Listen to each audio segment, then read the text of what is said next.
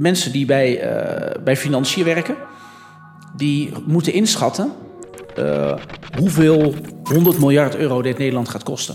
Hmm. En welke bezuinigingen wij op zorg en politie zullen moeten toepassen als die garanties worden ingeroepen die Rutte heeft getekend. In die periode zullen uh, er verdere stappen worden gezet ter integratie van de Europese Unie. En met name op het volledig binden van Nederland aan het faillissement van banken elders in de eurozone.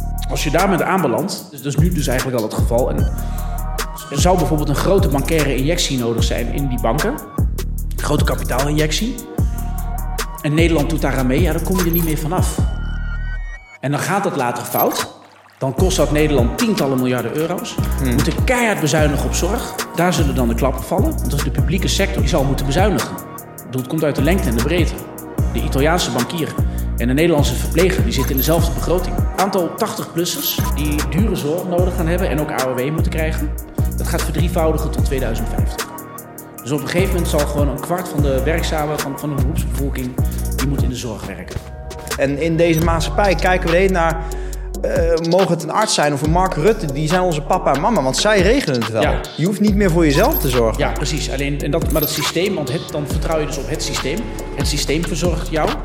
Het systeem bij een uh, dalend kindercijfer stort in. Dat kan niet anders. Welcome. My name is Matthijs and you're listening to Injured Dumbass. Your go-to podcast if you want to get rid of your injuries and optimize your health.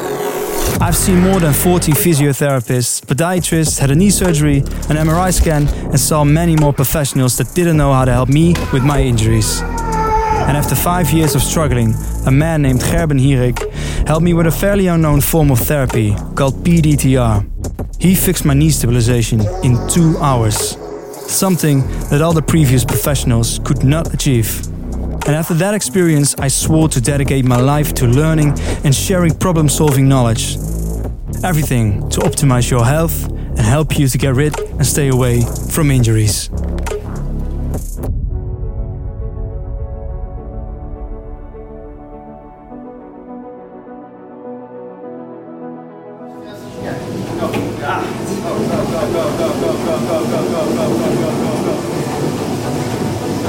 Gezondheid draait niet om voeding, maar het draait om energie. Het draait dus om elektromagnetisme opwekken en het is niet voedingafhankelijk. Here comes the crying and the activation of the brain. I have the question for the people who have absolutely no clue what is TRE. Okay.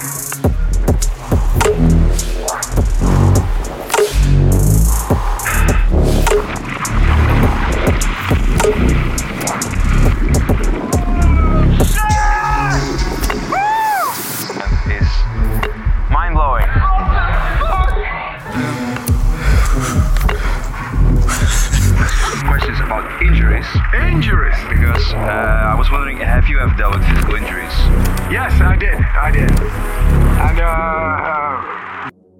Een hele grote shout-out naar onze sponsor van vandaag, namelijk Ergomax. Innovatieve wetenschappelijk onderbouwde voedingssupplementen voor mensen die om hun gezondheid geven. Dus de volgende keer dat jij supplementen gaat bestellen, ga je naar www.ergomax.nl en gebruik je de code Matthijs10 in kleine letters aan elkaar voor 10% korting op jouw volgende bestelling. Welkom bij het kanaal voor gezondheid. Mijn naam is Matthijs en vandaag is mijn gast Arno Wellens. Arno Wellens is een Nederlands publicist, schrijver en financieel journalist die voornamelijk over economie en de Europese Unie schrijft. Wellens was redactielid, uh, redactielid van website 9to5.nl, werkte vier jaar voor Quote en daarvoor studeerde hij bedrijfseconomie en werkte hij in totaal vier jaar in het bedrijfsleven en het bankwezen. Decia, Labouchere, Fortis en DSB heeft hij van dichtbij meegemaakt. En volgens hem is het sinds 2015 duidelijk dat de geschiedenis zich gaat herhalen. Nu maakt hij een film over het euro-evangelie. Hoe de EU zichzelf in de problemen bracht door te snel te veel te willen. Ook heeft hij sinds 2015 drie keer in de Kamer mogen spreken over de volgende crisis. Bereid u zich voor, nu er nog ruimte is. De tijd is verprutst. Ja, klopt. Goeie tekst. Ja. nou goed, Arno, ik ken je, ik ken je via Bots. Ehm, eh, ik, ik, uh, ik zat uh, destijds bij Bots. weet ik nog heel goed dat we een winactie gedaan. Hadden we, hadden we heel veel truitjes en t-shirts gemaakt voor mensen. Dus die heb ik allemaal zitten vouwen. Ehm, en terwijl ik dat zat te doen, eh, normaal kijk ik heel veel Engelse interviews en content, maar kwam ik bij eh, Sven Hulleman terecht. En eh, in een van die talks sta je naast hem, volgens mij ergens in Friesland, in een hooi... En dan staan we op de hooibalen, ja. Ja, sta je ergens in de open hooibal, eh, sta je sta je, je, je betoog te doen over, ja, over de crisis, over de euro. En ehm, daar, een van de dingen die jij daarin zei, was dat je 0,0 speculeert. En dat je alleen maar komt met keihard en keiharde feiten, Ja. die je gewoon van A tot Z kan aantonen. Eh, waar, waarin Sven iets meer ook de, de filosoof en de speculator eh, Ja. durft uit te hangen. Dat botst wel eens. Dus dat, eh, dat begreep ik inderdaad, dat het Ja. nog wel eens kan botsen. Maar ik, dat, eh, dat, dat eh, charmeerde mij wel heel erg om dat te horen. Dus toen ben ik echt eh, alles gaan eh, kijken eh, wat er maar te zien was eh, op, op YouTube over jou. Eh, nou, en toen beland ik dus eh, hè, in, eh, in, in Euroland. En, eh, Ja, moeilijk te missen. ja. En ik moet toegeven dat de laatste tijd merk ik dat eh, health en wealth, dus eh, gezondheid en rijkdommen, wel aardig dicht bij elkaar beginnen te komen. Ehm, eh, A, omdat we in een maatschappij leven die gebaseerd is op schaarste. Dus ik heb iets wat jij niet hebt en daarvoor krijg ik centjes van jou als je het koopt van mij. En B, omdat er, ja, we leven met name dus met verdienmodellen. Dus eh, ook van ziekte eh, valt er iets te halen. Ja. Ziekte via- is geld. Ziekte is ook geld waard. En zo, eh, nou goed, zo, zo dacht ik aan zorgverzekeraars en, en aan Arno. En vandaar dat we hier dus vandaag zitten om, om eens eventjes te gaan praten over zorgverze- zorgverzekeraars in Nederland. Verder zou ik graag jou als persoon wat meer willen uitlichten aan, aan de luisteraar. Dat zijn met name mensen die, eh, die eh, dus eh, gezondheid interessant vinden. Al zit ik hier vandaag met een Red Bull, ik dacht, je, fuck it. Bull? Ik wilde net zeggen, ja. De- Ik dacht, we hebben hier een automaat, ik ga het eens proberen.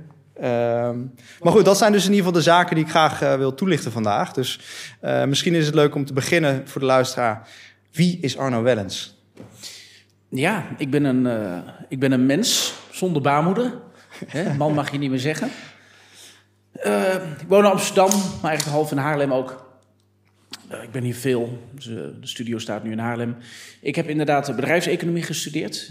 Ik heb een aantal faillissementen inderdaad ook van banken van dichtbij meegemaakt. Dus ik heb bij La Bouchère gewerkt. Dat is denk ik voor jouw tijd een klein beetje. Maar dat, is, dat was eigenlijk één groot oplichtingsschandaal. Dat is het op één na grootste beleggingsdrama uit de geschiedenis. Dus eh, alleen die, die, die gozer in Amerika, die, eh, die was groter. Bernie Madoff, ja. Eh, en eventueel Stanford, dat is een andere Amerikaan. Dus als je kijkt wie, wie er vecht om plek 2 en 3, dat is, dan komt Nederland daar. Dat is voor een relatief klein land is dat echt een prestatie. Oké. Dat is het Dexia-schandaal. En ehm, daar verkochten we beleggingen met geleend geld aan mensen. Ehm, en dat moet je dus nooit doen, beleggen met geleend geld. Dat was een dure les. Ja. Daarna ben ik bij een andere bank gaan werken. Ehm, Maar daar werd jij je van bewust tijdens je werkperiode daar? ja, op een gegeven moment zie je het. Dus je kunt met eigenlijk vrij simpele metrics, om het zo maar te zeggen, dus bepaalde getallen, kun je al zien dat er, een, dat er bijvoorbeeld een crisis aan zit te komen. Eh, dat zagen wij omdat onze, onze omzet terugliep. Dus eh, we verkochten beleggingen en dan ging de koers omhoog. En dan waren mensen heel enthousiast. Ja, dus dat was, je had toen een gigantische eh, beurshoos. Die is daarna nooit meer ingehaald trouwens. Dus de, de mensen die op het einde, op het hoogst zijn ingestapt, op, vlak boven de 700 met geleend geld, Mhm. die hebben dat nooit meer kunnen terugmaken. Dus die mensen die hebben decennia lang nog, eh, dus nu nog steeds, zitten ze in de betalingsproblemen. Ja. Daar heb ik toen aan meegewerkt. Maar dat, het is niet dat dat actief werd gedeeld van jongens, dit is zeg maar ons verdienmodel, eh, zo doen we het. En, Nee, het eh, was, want dan zou niemand het nemen. Dus het waren eigenlijk gewoon belachelijk hoogrentende leningen. En dat is theoretisch alleen maar winstgevend voor de klant als je enorm hoge koersstijgingen hebt. Maar als je dan gaat nadenken, maar ik, ik studeerde toen bedrijfseconomie erbij, dan kreeg je ook vak over macro-economie, economische groei op lange termijn. Dus als je rente 7% is, dan moet jouw rendement moet hoger zijn dan die 7 of die 9%.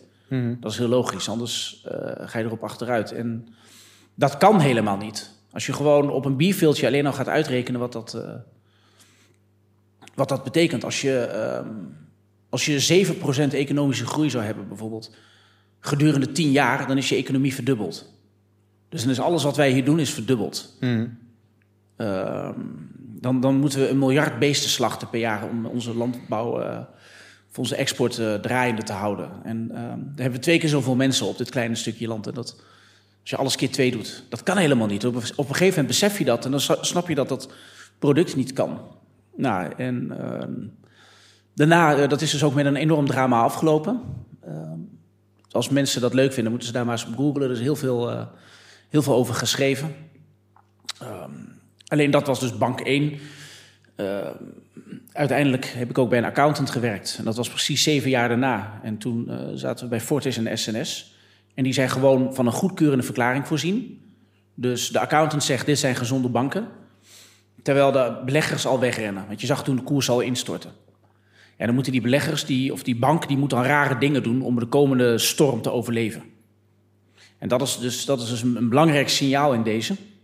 Dus dat je al lang kunt zien dat een crisis eraan komt. En dat zijn de insiders die dat weten. Dus dat zijn de alles, allerslimste mensen die bij die bank zelf werken. En die werken vaak helaas niet bij de accountant. Dus de accountant die keurt iets dan goed. Uh, en dan krijg je een hele grote kloof tussen wat de accountant zegt en wat de directie intern. Uh, de, wat, en wat de accountant zegt en wat de belegger zegt. Mm -hmm. En wat de slimste mensen die werken bij Goldman Sachs en BlackRock. En die dumpen dat aandeel al lang. Nou, en toen, uh, daar zit dus een patroon in. uiteindelijk ben ik dus journalist geworden. Dus Jort Kelder, die, heeft mij, de, die ken ik via een gemeenschappelijke vriend. Ja, want hoe, hoe, hoe kun je in godsnaam, wat, wat is dat, dat bruggetje geweest? ja, dat was, dus ik, ik zat bij die accountant te werken, als KPMG. En dat was gewoon helemaal niet mijn werk. Daar, daar ben ik niet voor gemaakt. Ik heb die spanningsboog niet. Dus Hmm. ik, zat, ik zeg altijd gekscherend, maar het zat niet ver van de werkelijkheid vandaan dat ik mezelf daar met plastic bestek zat te bekrassen in de personeelskantine, in de kantoortuin. nee, het, het, is, het is vrij droog en saai. En, uh, ik, ik ben, en iemand moet dat doen. Ja. Nou, ik was daar niet voor gemaakt. En dan, dan heb je ook zo'n leidinggevende die dat zegt. Hè, van, uh, ja, word je hier, wel, uh, word je hier nou wel gelukkig van? Uh, uiteindelijk heb ik dus via een gemeenschappelijke vriend Jort Kelder leren kennen. Mijn laatste klus was nog Fortis. Dus we hebben meegedaan aan het goedkeuren van de jaarrekening. Terwijl die bank daarna gewoon omdondert. Dat is, dat is, een, dat is een, belangrijke les. Uh, en toen uh, ja, heb ik Jort leren kennen via een vriend. En die zei, als je nou journalist wordt... dan ben je de enige journalist zo'n beetje... die de jaarrekening van een bank kan lezen. Ja. Want niemand begrijpt wat daar gebeurt. Dat is, een, dat is binnen was, dat, uh, was het iets wat hij al snel tegen jou zei? Ja, dat was meteen duidelijk. En toen deed ik dat, dat was 2008. En meteen in die zomer viel ook al die banken om. Dat was voor hm. mij perfecte timing. dat klinkt heel naar om te zeggen, maar dat... Ja, toen had ik allemaal roeping gevonden. Had, uh, had, uh, had, had Jort een aandeel in Arno? Uh. Nee, ja, dat, nee, dat, dat had, had, hij dat maar. Maar zo is dat, zo is dat gegaan. Ja. uiteindelijk had, heeft Quote wel flinke klappen gehad van de, van de kredietcrisis. Toen ben ik daarna met hem hebben we 9 to 5 opgezet. Um, en um, toen ben ik daarin verder gegaan van oké, okay, uh, wat, wat, wat kun je nog meer zien van financiële systemen, maar dat geldt ook bijvoorbeeld voor je zorg, hè, dus financiële systemen, waarbij je eigenlijk op een bierveeltje al vrij snel kunt uitrekenen dat het helemaal fout zit. Hmm. Dat, dat, doe je, dat doe je graag. Op dat doe ik graag. Op ja. uitrekenen. Ja, het is, er, zit vaak, er zit vaak wel iets, iets meer. Um, iets meer werk aan, maar ze noemen dat common sizing. Dus als je een hele grote brei aan cijfers hebt. Hmm.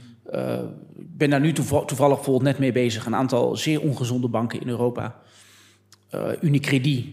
Uh, ABN AMRO heeft dat probleem ook. Hè. Dan zie je dat als je...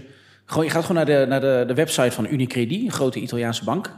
Zit zwaar in de problemen. Moet ook geholpen worden door de overheid, ook door de Nederlandse straks. Um, als je gewoon over twintig jaar alle cijfers opvraagt zoals omzet. En je relateert alles aan omzet, hun omzet. En dan, dan, maak je daar gewoon grafieken van. Dan zie je een bepaalde trend die niet, die niet te ontkennen is. Hmm. En de trend is dat hun omzet um, hard aan het dalen is. En dat is al, dat is al langer in, gaande, in, in gang zijn uh, proces. Omdat uh, Italianen vergrijzen. En dat heeft een aantal financiële gevolgen die enorm zijn. In Nederland heb je dat probleem trouwens ook. Dus we hebben een aantal systemen die dan gewoon niet duurzaam zijn. Hmm. Nou, dan blijven hun kosten ongeveer gelijk en dan beginnen ze verlies te maken. En terwijl dat gebeurt, stort de, stort de koers van dat aandeel in. Hmm. Omdat de insiders, de mensen bij BlackRock en bij Goldman Sachs en hun concurrenten, ook bij Deutsche Bank bijvoorbeeld, en andersom doen ze dat ook weer met Deutsche Bank, die maken diezelfde sommetjes. Dus terwijl wij hier zitten, zitten er bij Goldman Sachs zitten de mensen in een zaaltje. Uh, en hebben ze gewoon een beleggersmeeting. En dan gaan ze gewoon zeggen van nou, wij gaan wel eens geld in stoppen. Dus het, ons eigen geld, ze handelen voor eigen rekening, maar ze hebben ook assets under management vaak. Mm. Met name BlackRock heeft dat. En dan zeggen ze, ja, waar moeten we dat geld laten? Want als je, als je miljoen, honderden miljarden, duizenden miljarden belegt van vermogende, gepensioneerde uh, mensen, ja, je moet dat geld ergens instoppen. En dan hebben ze gewoon een praatje van: oké, we hebben hier een miljard euro te beleggen. Ehm, het zijn vaak jongens, eh, meestal mannen, maar ook vrouwen, die ongeveer tussen jou en mij in qua leeftijd. En die zeggen dan van: nou, waar zullen we dat eens in stoppen? En dan uiteindelijk maakt een, eh, senior iemand wel de afweging. Maar eh, die maken diezelfde Excelies als ik. En die zeggen van, hé, hey, dit zit niet goed. En dan zegt de accountant vaak nog, nou, er is niks aan de hand met die bank. Dus die geeft, die geeft een goedkeurende verklaring. Een hele gezonde balans. Terwijl de beleggers en de insiders, die weten al lang van... ja, maar er klopt helemaal niks van die balans. En dat komt dus eigenlijk omdat te specifiek wordt gekeken naar in plaats van het complete plaatje. Ja. Als je het heel simpel, Ja. simplistisch. eh, Ja, precies. Dat heb, je ook, dat heb je ook met Deutsche Bank. Als je die balans goed leest, dan zie je van, dit is niks waard. En de, de toezichthouder in Duitsland... dat zijn ambtenaren, die staan eh, in een rechte lijn onder Angela Merkel...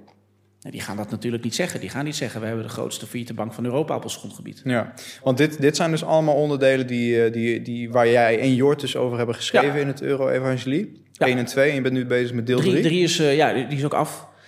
Eh, ik ga stoppen met die nummers, want dat wordt onhandig. Dus uiteindelijk, alles zit gewoon bij elkaar in één. Ah, en- ik vind het wel romantisch. Ja, het is iets, maar dan krijg je allemaal vragen van. we, ehm, het, het, het is onpraktisch, maar daar kom, ik, daar kom ik nu achter. Oké. Maar dat is inderdaad dus...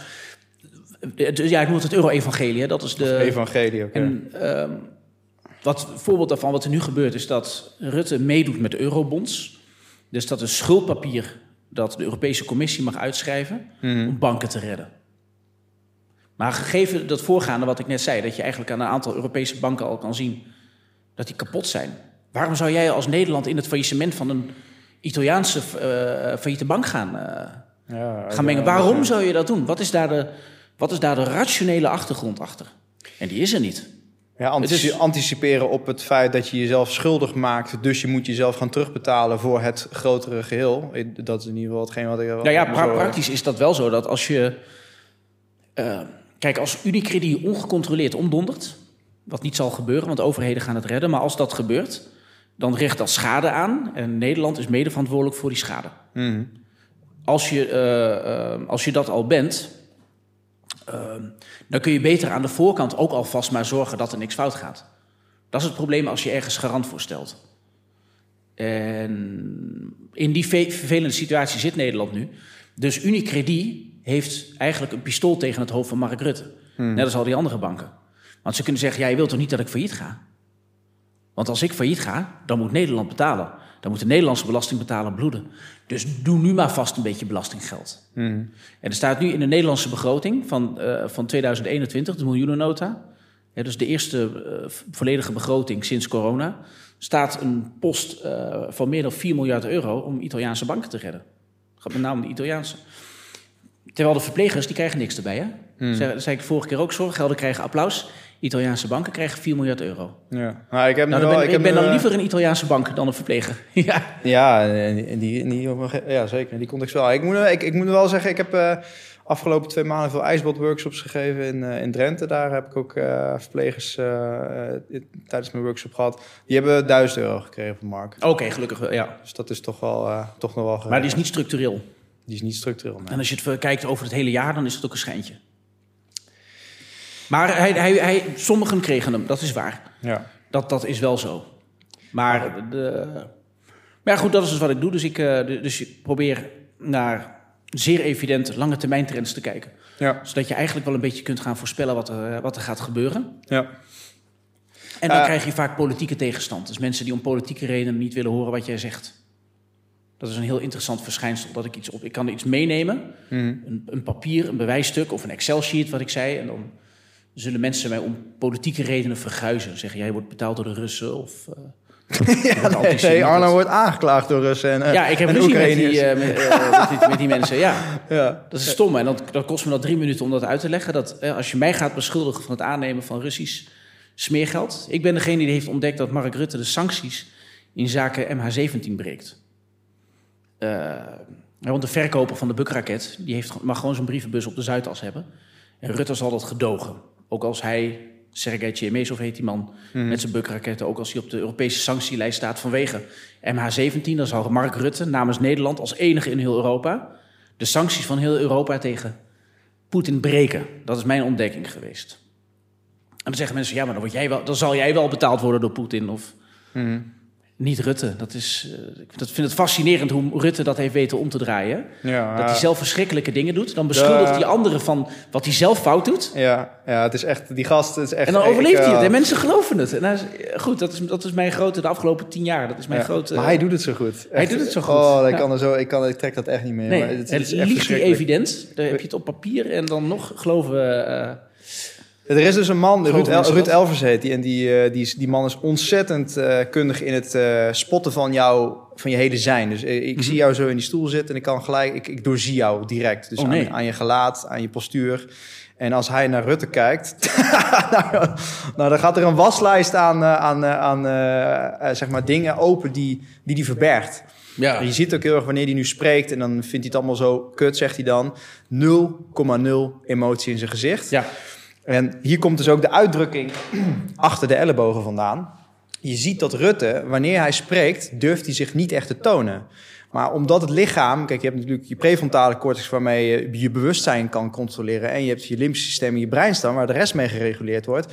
Je kan niet alles verstoppen. Dus Er gaat altijd iets wel... dus er gaat altijd, gebeurt er iets. En hij is supergoed in, in, in dat vermommen, zeg maar. Zeker voor de normale mens, die ziet dat niet.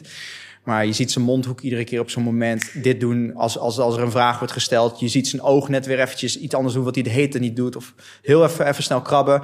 En wat hij dus heel veel doet, is zijn ellebogen achter zijn lichaam verschuilen.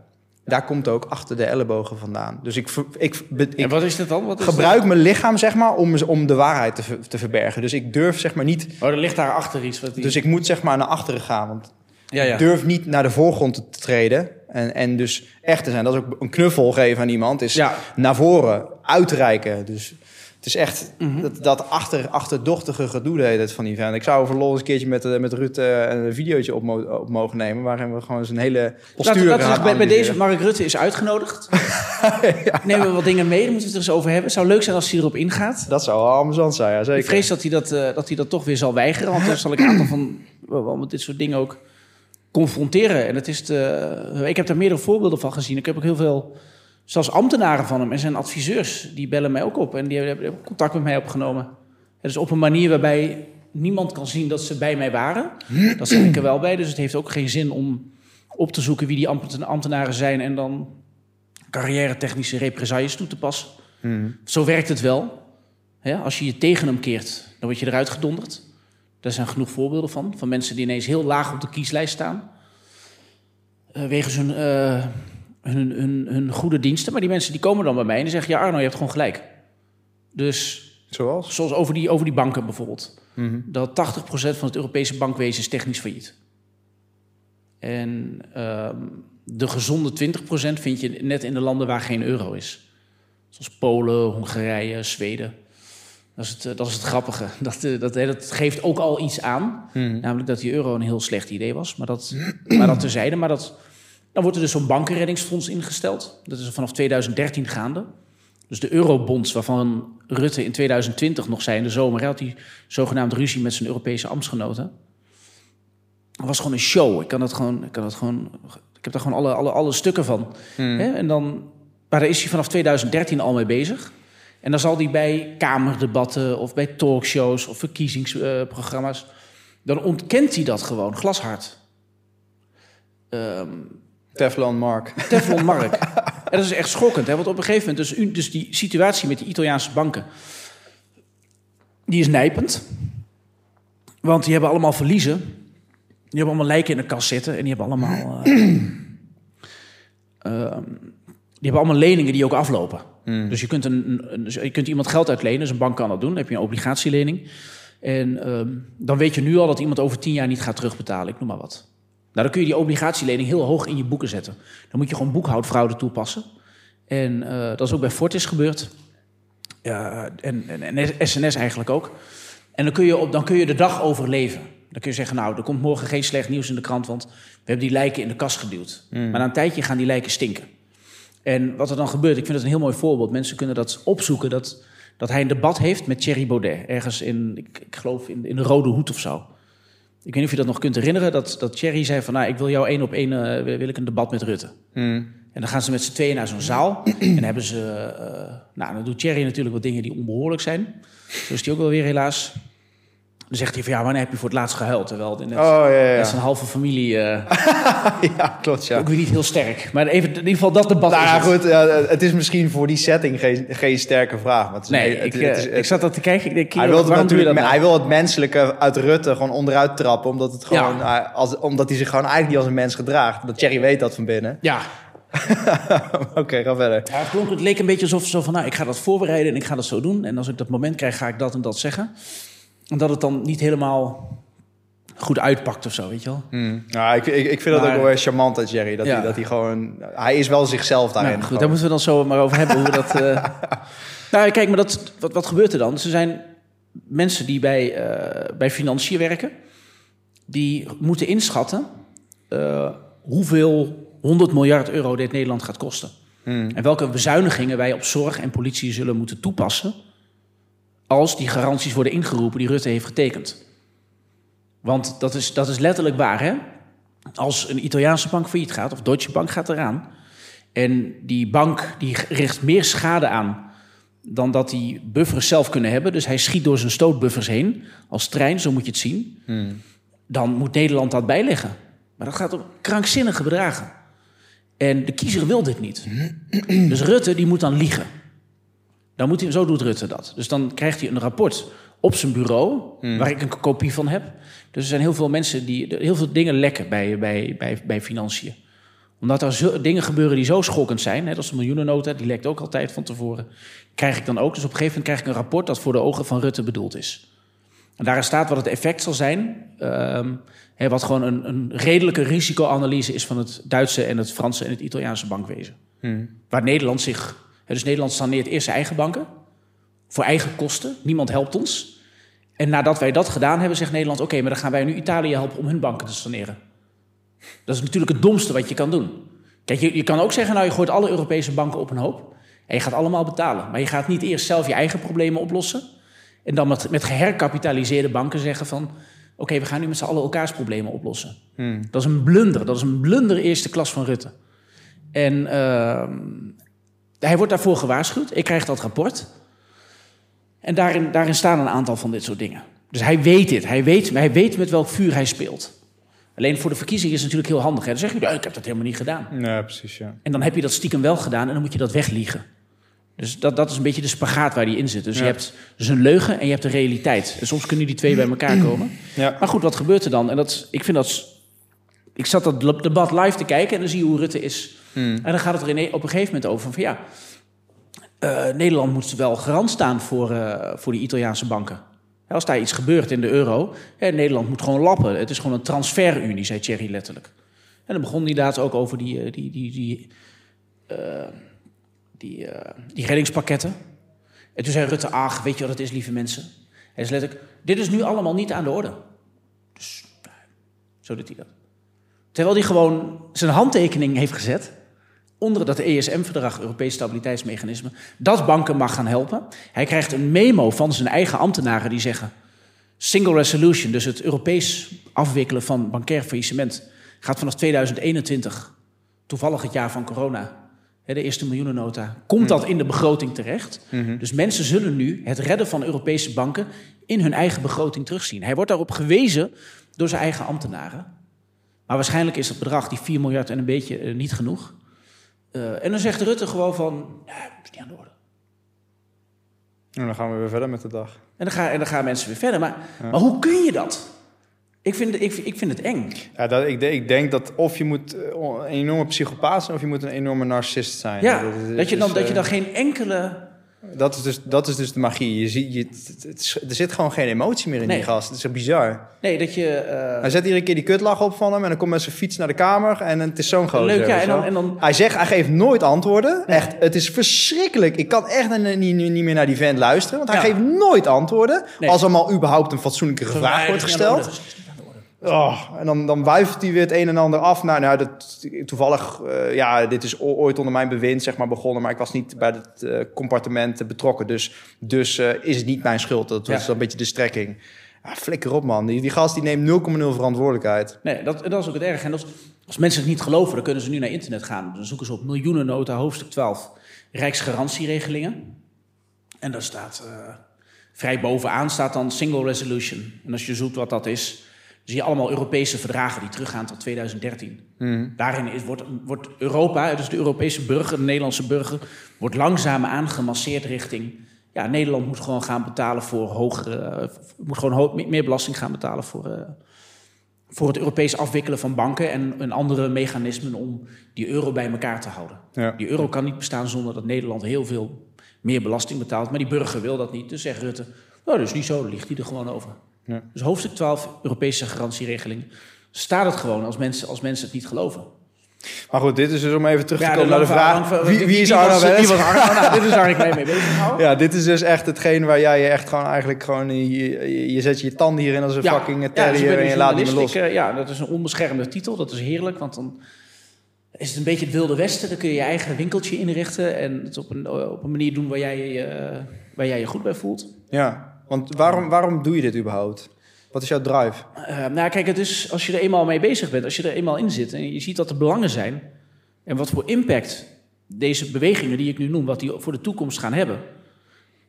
In 2030 herken jij Nederland niet meer terug, zoals het nu is. Dat land is dan weg. Hm. En dan is de vraag wat er dan voor terugkomt. En eh, ik, iemand zei dat een tijdje terug nog de, bij, een, bij een presentatie, werd mij ongeveer, ongeveer dezelfde vraag gesteld. Waarom ga je niet, ga je gewoon in hoofddorp wonen? Neem je een eh parttime, niet te ambitieuze baan? Wat je, eh, weet ik veel, doe je iets financieels bij een of andere groothandel? Hoofddorp, oké. Ja, hoofddorp- sorry mensen uit Hoofddorp. Eh, graan voor vis of zo'n zo'n ultiem geplande wijk. En neem je veel te jonge vriendin. Stop je een paar kinderen in. Genoeg, genoeg geld voor elk weekend kratje bier. Twee keer per jaar met, met, met de knorrige familiebak naar, naar de camping. En, Ochtends, eh, s ochtends Hans Theo op je iPad thuis stond buiten. ja hoor, Dat je in ieder geval met een glimlach wakker wordt. absoluut. Lekker makkelijk allemaal. en niet... eh, denk ik, ja, maar dat, dat, ja, ik kan dat niet. Het lukt me niet. Er zijn al genoeg mensen die dat doen, met alle respect. Ehm, maar ja, hoe, als je, als je kijkt... Als je, wat kan jij het allemaal schelen? Wat, wat, wat, wat, wat interesseert jou? nou, sowieso is het het land waar ik straks in woon. Kijk, mijn, mijn, mijn ouders hebben elkaar ontmoet in Zuid-Afrika en die mochten daar ook niet blijven. Ehm ja, toen nog apartheid. Ehm, dus de, maar wat, wat Nederlanders zich niet realiseren is dat een vrij land, een, een, een democratische rechtsstaat met een redelijk tot hoog bestedingspatroon, dus gewoon een, een, een welgevoede bevolking, Mhm. dat is een unicum in de geschiedenis, in plaats en tijd. Dat snappen mensen niet. Mensen snappen niet wat wij nu doen, hoe wij nu onze Rutte te grazen nemen, eh, hoe zeldzaam dat is. En, ehm, en er zijn eigenlijk drie krachten die, die, die daar aan die, aan die, aan die poten lopen te, lopen te zagen. En het ene is Europese integratie. Eh, het is verder globalisering en dat geeft allemaal oligarchische eh, eh, types. En het is gewoon een vergrijzing. Dus een aantal financiële systemen hebben- die wij hebben, die kloppen totaal niet. Mhm. En mm, waaronder onze banken en onze verzekeraars en zorgverzekeraars. Dat zijn gewoon sterfhuizen. Die zijn technisch failliet. Dat weten ze intern ook. En wat ik zei, het is, financieel is het allemaal niet eens zo heel moeilijk om, het, eh, eh, om dat recht te breien en om het kloppend eh, te krijgen. Alleen de politieke consequentie is dan enorm. En dan komt er dus een enorme tegendruk. Dus dan, wat ik zei, dan word je, word je van allerlei rare dingen beticht. Ja, ik kan het dan niet laten om. Ik kan, dan, ik kan er niet opgeven. Ik heb dan, ik heb dan zin om. Dus je hebt moeite met onrecht. Ja, ik heb sowieso moeite met onrecht. En als iemand mij dan persoonlijk gaat aanvallen. En niet op de materie. en niet in de materie, ja, dan, dan is het oorlog. Dan, eh, dan, stop ik niet. Wat, wat, dan ga ik toch niet buigen? Dat is. eh, Nee, dan, dan, dan, maak ik het af ook. Een van die dingen trouwens, wat ik net, wat ik net noemde, wat, wat gewoon niet te ontkennen is. eh, dat is ding, bijvoorbeeld AOW. We hebben een AOW in Nederland. Dat gaat gewoon afgeschaft worden. Dat bestaat straks niet meer. Dus de mensen van zeg maar onze leeftijd, die al die jaren AOW hebben betaald, AOW-premie, die zullen dat niet krijgen volgens de, eh, volgens de, volgens de regeling waarmee zij hebben betaald. Dus ze betalen premie voor een product dat er straks niet meer is. Ja. Maar als mensen zeggen, nou, dat vind ik wel heel erg... eh, nou, dat is heel simpel. Dan ga je naar cbs.nl en dan zoek je op wat de jaarlijkse AOW-premie is die in Nederland wordt betaald... en wat de jaarlijkse uitkeringen zijn. Nou, je ziet het al gebeuren. Als de samenleving vergrijst en de verhouding tussen jong en oud verandert... dan kun je een omslagstelsel niet meer, meer, meer volhouden. Dat is zo logisch als wat. Dus er worden meer mensen oud dan dat er jongeren bij komen. De, de generatie, dus het cohort nieuwe 18-jarigen dit jaar is 30% kleiner dan, ehm, ehm, dan, van, hun, dan van, van de 60 en de 65-jarigen. Dat daartussen gemiddeld. Dus je krijgt gewoon een bevolking die voor 30% gaat krimpen. En ehm, dan, dan zijn je sociale voorzieningen niet meer houdbaar. Dus ga naar cbs.nl en vraag daar eens op wat de premie-inkomsten en de premie-uitgaven zijn, of de, de uitkeringen zijn. En dan zie je dat het voor het laatst dat die twee nog even, enigszins in evenwicht zijn. Dat is het jaar 2000. Toen liep de AOW, hè, want de AOW is een omslagstelsel. Dus alle jongeren van nu betalen voor alle ouderen van nu. Het is niet dat je een eigen spaarpotje hebt. Eh, toen liep het nog gelijk en er zit nu een kloof tussen van 20 miljard per jaar. Nou, dan kun je die 20 miljard per jaar, dat kun je in je staatsschuld stoppen. Maar dan gaat de volgende generatie het ook betalen. Dan krijgen wij straks bijvoorbeeld wel AOW, maar dan ook hogere belastingen. Of we krijgen straks lagere bel- belastingen en geen AOW, maar dat is hetzelfde. Dus je ziet dat al ontsporen. En als je dat wil aankaarten, en Wouter Koolmees is zo iemand die dus nu met die AOW en de fiscaliseringen van en de, ehm, en die pensioenregelingen bezig is. Die krijgt zoveel tegendruk dat het bijna niet te doen is. Maar je kan, eigenlijk wat ik al zei, je kan op een bierveeltje al zien van... Hmm, dit is een onhoudbaar, een onduurzaam systeem. Dat kan niet blijven bestaan. Maar die discussie om die te willen voeren, die is zo naar... en die heeft eh, bepaalde grote consequenties. Ehm, dat die dan maar niet gevoerd wordt. En dan wordt het rommeldossier, dat, dat blijft dan bestaan. Dat wordt niet opgelost. Hè, Rutte die liegt het dan nog wat aan elkaar en zegt. Nee, daar hebben we helemaal geen probleem hoor. Is niet aan de orde nu. Nee, dat is niet waar, is niet waar. Maar het probleem is er wel, maar hij regeert niet. Ja. We hebben op dit moment geen regering. En dan zullen die dossiers die zullen dooretteren en uiteindelijk heel veel schade opleveren. Maar is er dan een moment geweest in jouw leven waarop je het gevoel had van ja, oké, Nederland of de overheid doet mij onrecht aan? Ja, niet, niet, niet. Ik voel, kijk, ik voel niet.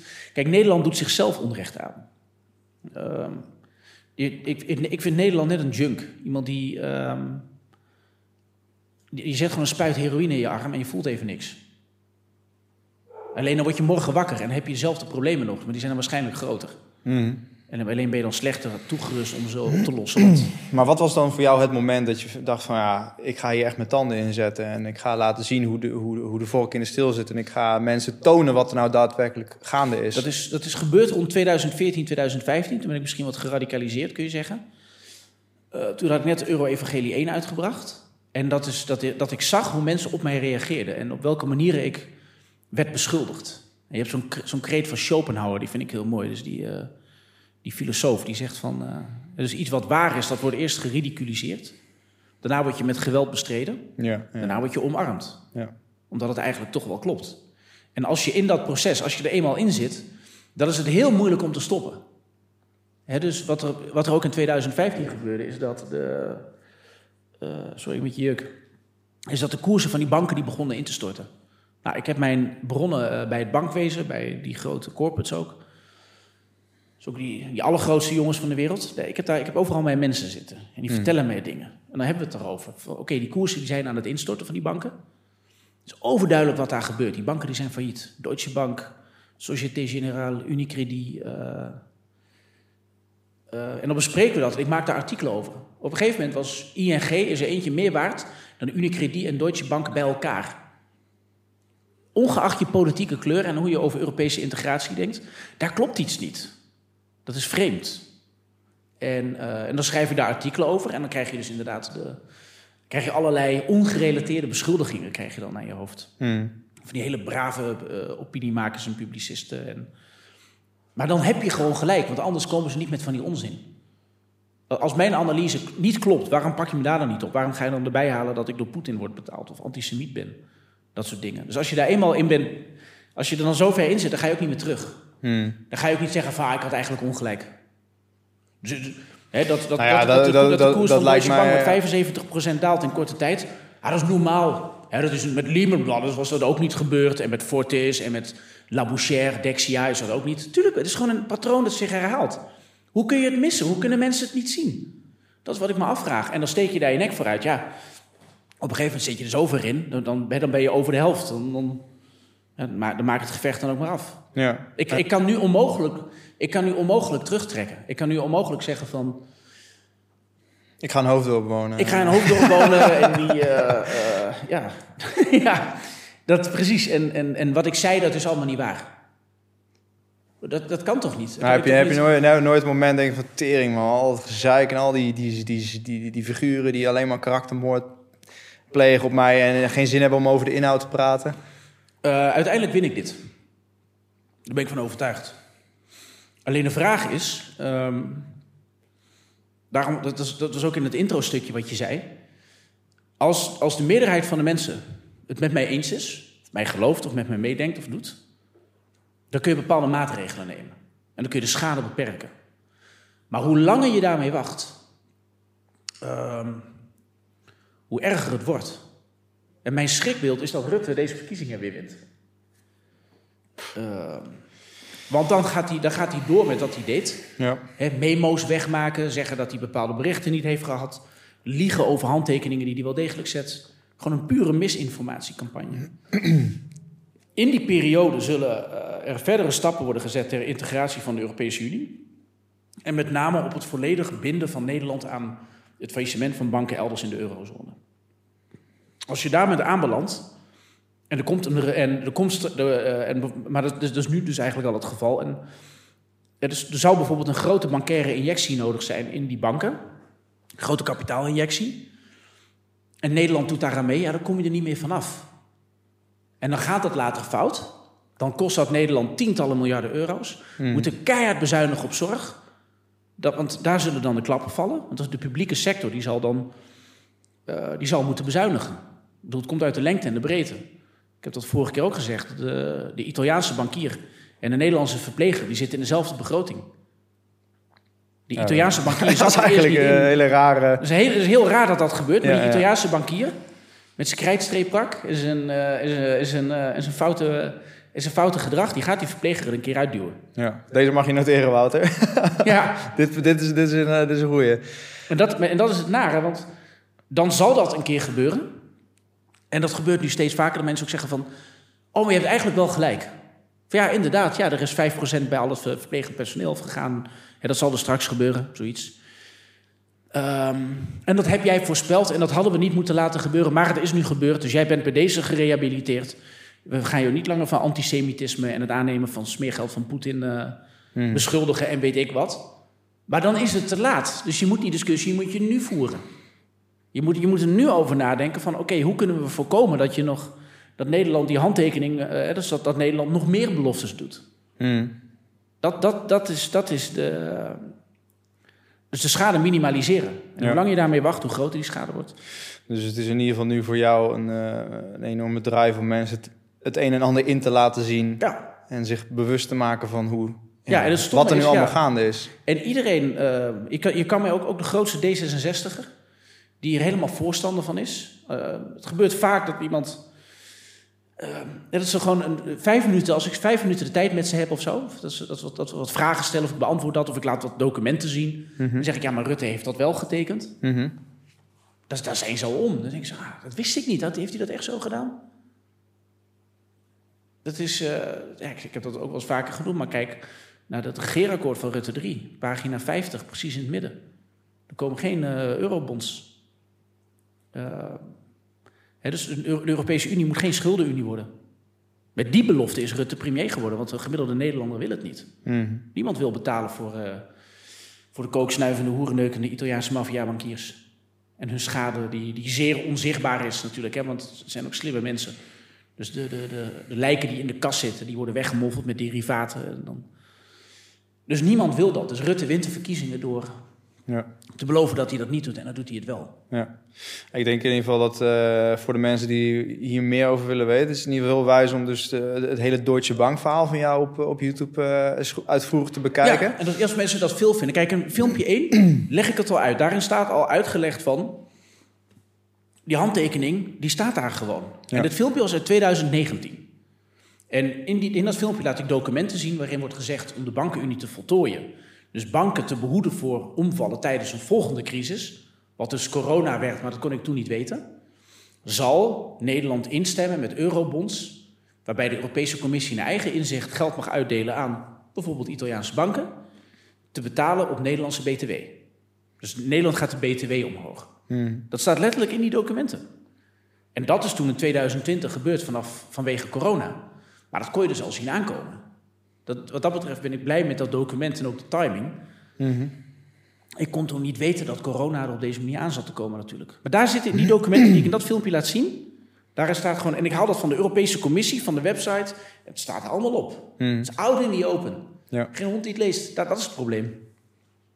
En hoe kunnen we nu eh, even het bruggetje maken naar, naar hè, de, de, de zorgverzekeraars, eh, wat, wat dus onderdeel is van, eh, van het onderwerp voor vandaag? Ja, Wat voor invloed heeft, ja we, zijn, we, zijn, we zijn daar lang omheen. eh, wat, eh, het is wel gelukt om daar, eh, ja... wat voor invloed heeft dit hele verhaal op zorgverzekeraars? En aan zich, wat zijn jouw gedachten over zorgverzekeraars in Nederland?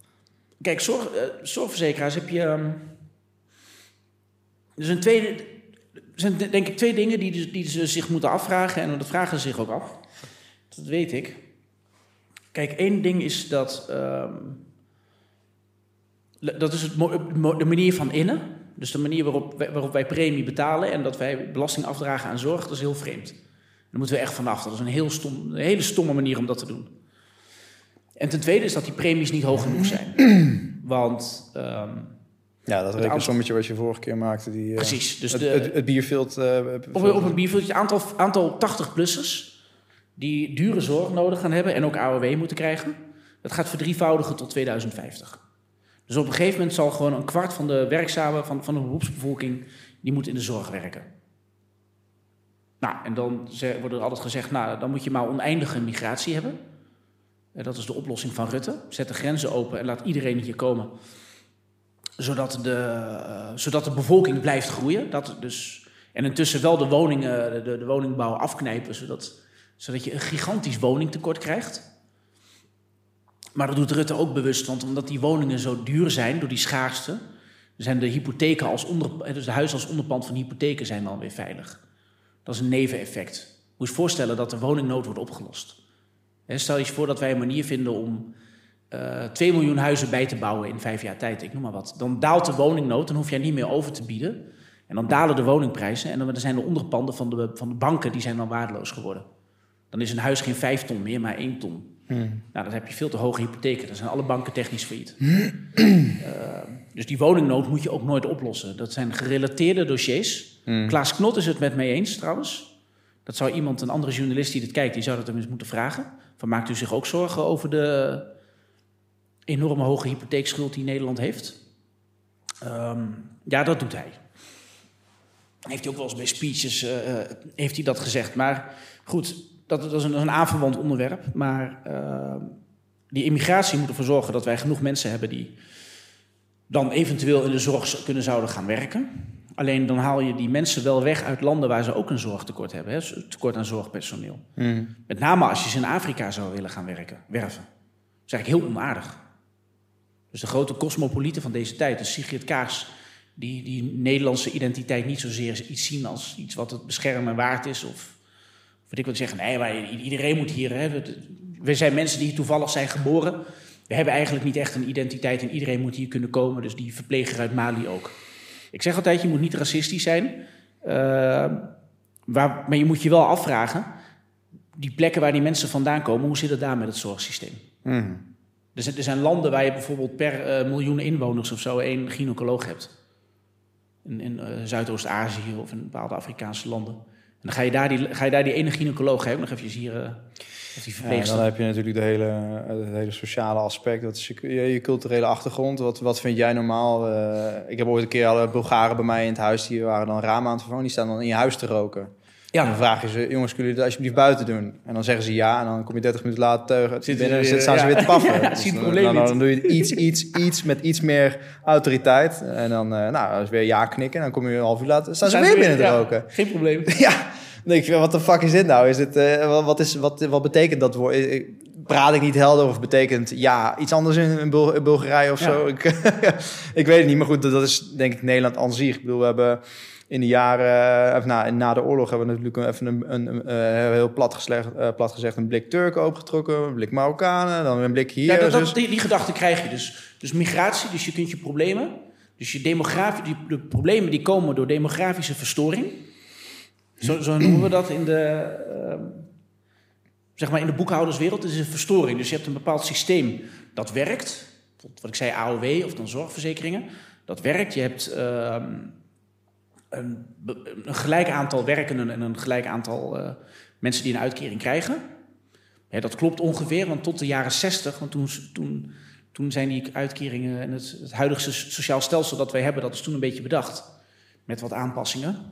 Ehm, daarbij was het steeds zo dat, er, dat elke generatie groeide, omdat er steeds meer kinderen kwamen. Hmm. Dus het geboortecijfer lag uh, altijd boven de twee, de vervangingsgraad. Dus het idee dat je te veel opaatjes en omaatjes hebt, dat, dat, dat bestond niet. Je had, je altijd één oma met dan een reeks kleinkinderen. En dan was het de vraag van, oké, nou, dan heb je het omslagstelsel. Dan moeten al die, die kleinkinderen, die moeten dan voor oma gaan betalen. En dan kun je afvragen of, of dat via een progressief belastingstelsel moet, of weet ik veel. En dan kunnen de VVD en de PvdA, die kunnen dan een beetje bakkeleien. Zijn ze het met elkaar eens, komen ze in het midden uit. En zo heeft Nederland altijd gefunctioneerd. En dat model, dat, dat is niet meer van toepassing op deze tijd. Mm. Um, want we hebben nu omgekeerde gezinnen. Je hebt nu, uh, soms je hebt nu gezinnen, heb je bijvoorbeeld vier opa's en oma's met één kleinkind. He, als vier opa's en oma's, als die allemaal, allebei, alle vier één kind krijgen, of dan per gezin, en dat kind krijgt er ook weer één, dan heb je één kind met vier ouders, vier grootouders, waar die straks de premie voor moet gaan betalen. Ja. Dan heb je een omgekeerde gezinspyramide. Dan, dan kan je niet meer een beetje wegpolderen. Van, uh, oh, oh de, de, de, premie moet een beetje omhoog. Nou, doe een kwartje van kolk of doe de auto een beetje meer of dit of dat. En dan, hmm. Dat kan niet meer. Je zal radicaal... Uh, uh, je zal het radicaal moeten omgooien. En Nederland accepteert nu dat, voor bij die AOW... dat er 20 miljard euro meer uitgaat dan erin komt. En dat wordt op andere manieren geheven. Uh, nou, dat is niet duurzaam, want dat wordt alleen maar groter. Dus de AOW, die kan zo niet bestaan... maar met die zorgverzekeringen ga je dat ook krijgen dat de hoeveelheid zorg die, uh, die de samenleving kost, dat, dat zal exponentieel toenemen. En misschien, moet, misschien gaat het wel verdubbelen, de zorgkosten, in 10, 15 jaar. Ja, hoe gaan we dat opbrengen? Ja, ik, ik zie het niet. Het is, het is, heel dramatisch om dat te zeggen, maar ik zie het niet. Mm. Uh, de, acht jij het überhaupt nogal uh, wijs om, om, om dat überhaupt te willen betalen als Nederlander? Ja, maar wat, dan moet je de ziekenhuizen uh, te slecht vinden. Nou ja. Dit is een acute, discussie, een acute discussie. Hè? Dus als je met een, uh, ja, ik vind het een rotwoord, maar zorgmanagers. Mensen die zorgmanager zijn, zeg maar. Hè? Dus die dan niet met de handen aan het bed staan, zal ik maar zeggen. Maar zich dan bezighouden met uh, hey, lange termijn planning en dat soort dingen. Uh, klinkt echt als een vervelende bureaucratische laag, de zorgmanager. Maar je kunt wel duidelijk zien dat ik daarmee heb gesproken. Maar als je gewoon een capaciteitsplanning maakt. Hè? Je denkt bijvoorbeeld 20 jaar vooruit. Als je een zorginstelling hebt. Hoe ga je het financieren? Waar haal je je mensen vandaan? Uh, wie zijn je cliënten? Enzovoort. Uh, zij zien het niet. En zij, zij kijken bijvoorbeeld naar de, ook de, de, vergrijzing binnen hun eigen personeelsbestand. He, want op een gegeven moment is iemand die in een verzorgingstehuis werkt... die gaat daar zelf moeten wonen of die zal zelf die zorg nodig hebben. Mm. Dus dan, ben, dan, dan snijdt het mes aan twee kanten. Hoe ga je dat oplossen? Zij weten het zelf niet, hè? Ja, je kan het oplossen als een kwart, uh, een kwart van de beroepsbevolking en een kwart van de economie gewoon naar zorg gaat. Maar ik weet niet of dat in een democratie haalbaar is. En, uh, dus dat is het ene aspect, dus de, eigenlijk de, gewoon de, de dreigende onbetaalbaarheid. Mm. Uh, en ik ben ook, ja, het is misschien een omstreden woord, maar ik ben voor een fokpremie, om het zo maar te zeggen. Of ik ben ervoor dat elke vrouw met een kinderwens op dit moment in Nederland ongeacht de, uh, de situatie, dus is er wel of geen partner, of, of is, is misschien een lesbische vrouw met dan geen man, of weet ik wat, hoe je. We hebben altijd het idee van een standaard gezin.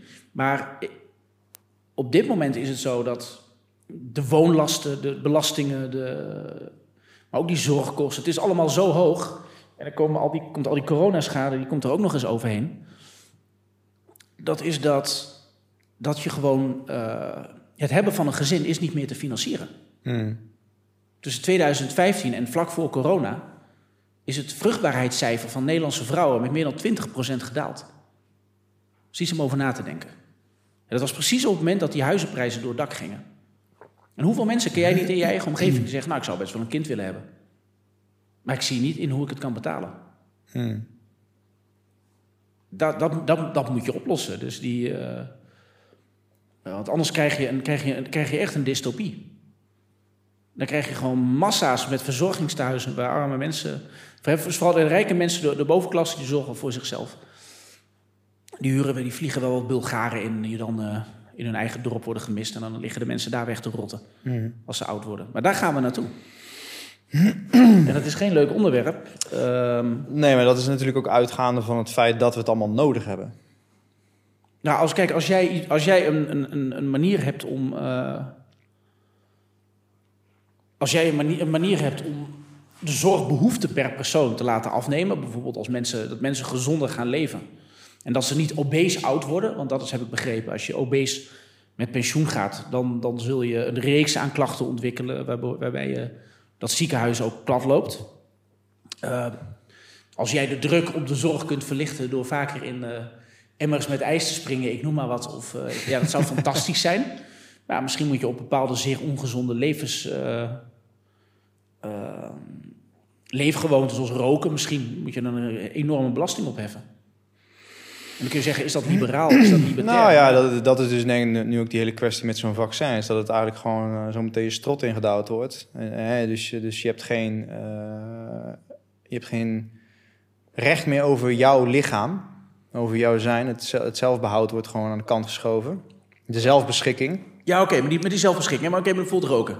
Roken zou... Kijk, eh, op zich... Als, je, kijk, als jij rookt en je richt schade aan. ehm, kijk, nu kun je de schade delen met de samenleving. Mhm. Dat is moral hazard. Dan denk je van, nou, eh, het, is, het is niet. Als jij de schade, als jij alle zorgkosten zelf moest dragen. dan zou je misschien andere beslissingen nemen. Alles, alles wat gemeenschappelijk is, is de tragedie van het gemeenschappelijke. Dat is een pamflet uit de 19e eeuw. Alles wat gemeenschappelijk wordt gedragen, oh, is van ons allemaal. Ja, dat, dreigt, dat, dat, dat, dat, dat loopt het risico dat het leeggetrokken wordt. Ja, maar ik vraag me dus af of mensen zich daar überhaupt wel heel erg bewust van zijn. Ik had eh, eh, een van mijn workshops had ik iemand eh, die werkt op heelkunde. Nou, die heeft allemaal dan mensen met eh, diabetes type 2, ja, allemaal van die legwonden en die voelen gewoon geen reet meer. Nee. Maar het interesseert ze ook geen reet, zei hij. Dat het is heel moeilijk om die mensen nog überhaupt te laten beseffen dat wanneer ze op een Lego-blokje staan of op een mes, dat het pijn Ja, doet. ja. Dat het niet gezond is voor het lichaam om dat Nee. te doen, zeg maar, de, de hele godsganselijke dag. Maar die mensen voelen het niet. Dus is de drang om te veranderen, Ja, precies. is er niet. Nou, dat, dat is je collectieve aspect. Dat is, Precies, Daar, daar maar- gaat je collectivisme de mist in. Maar daar, überhaupt dat het daar al is, is al in mijn optiek een ramp. Want mensen hoeven niet meer voor zichzelf te zorgen. En in deze maatschappij kijken we de naar... eh, mogen het een arts zijn of een Mark Rutte, die zijn onze papa en mama, want zij regelen het wel. Ja. Je hoeft niet meer voor jezelf te zorgen. Ja, precies. Alleen, en dat, maar dat systeem, want het, dan vertrouw je dus op het systeem. Het systeem verzorgt jou. Het systeem bij een eh, dalend kindercijfer stort in. Dat kan niet anders.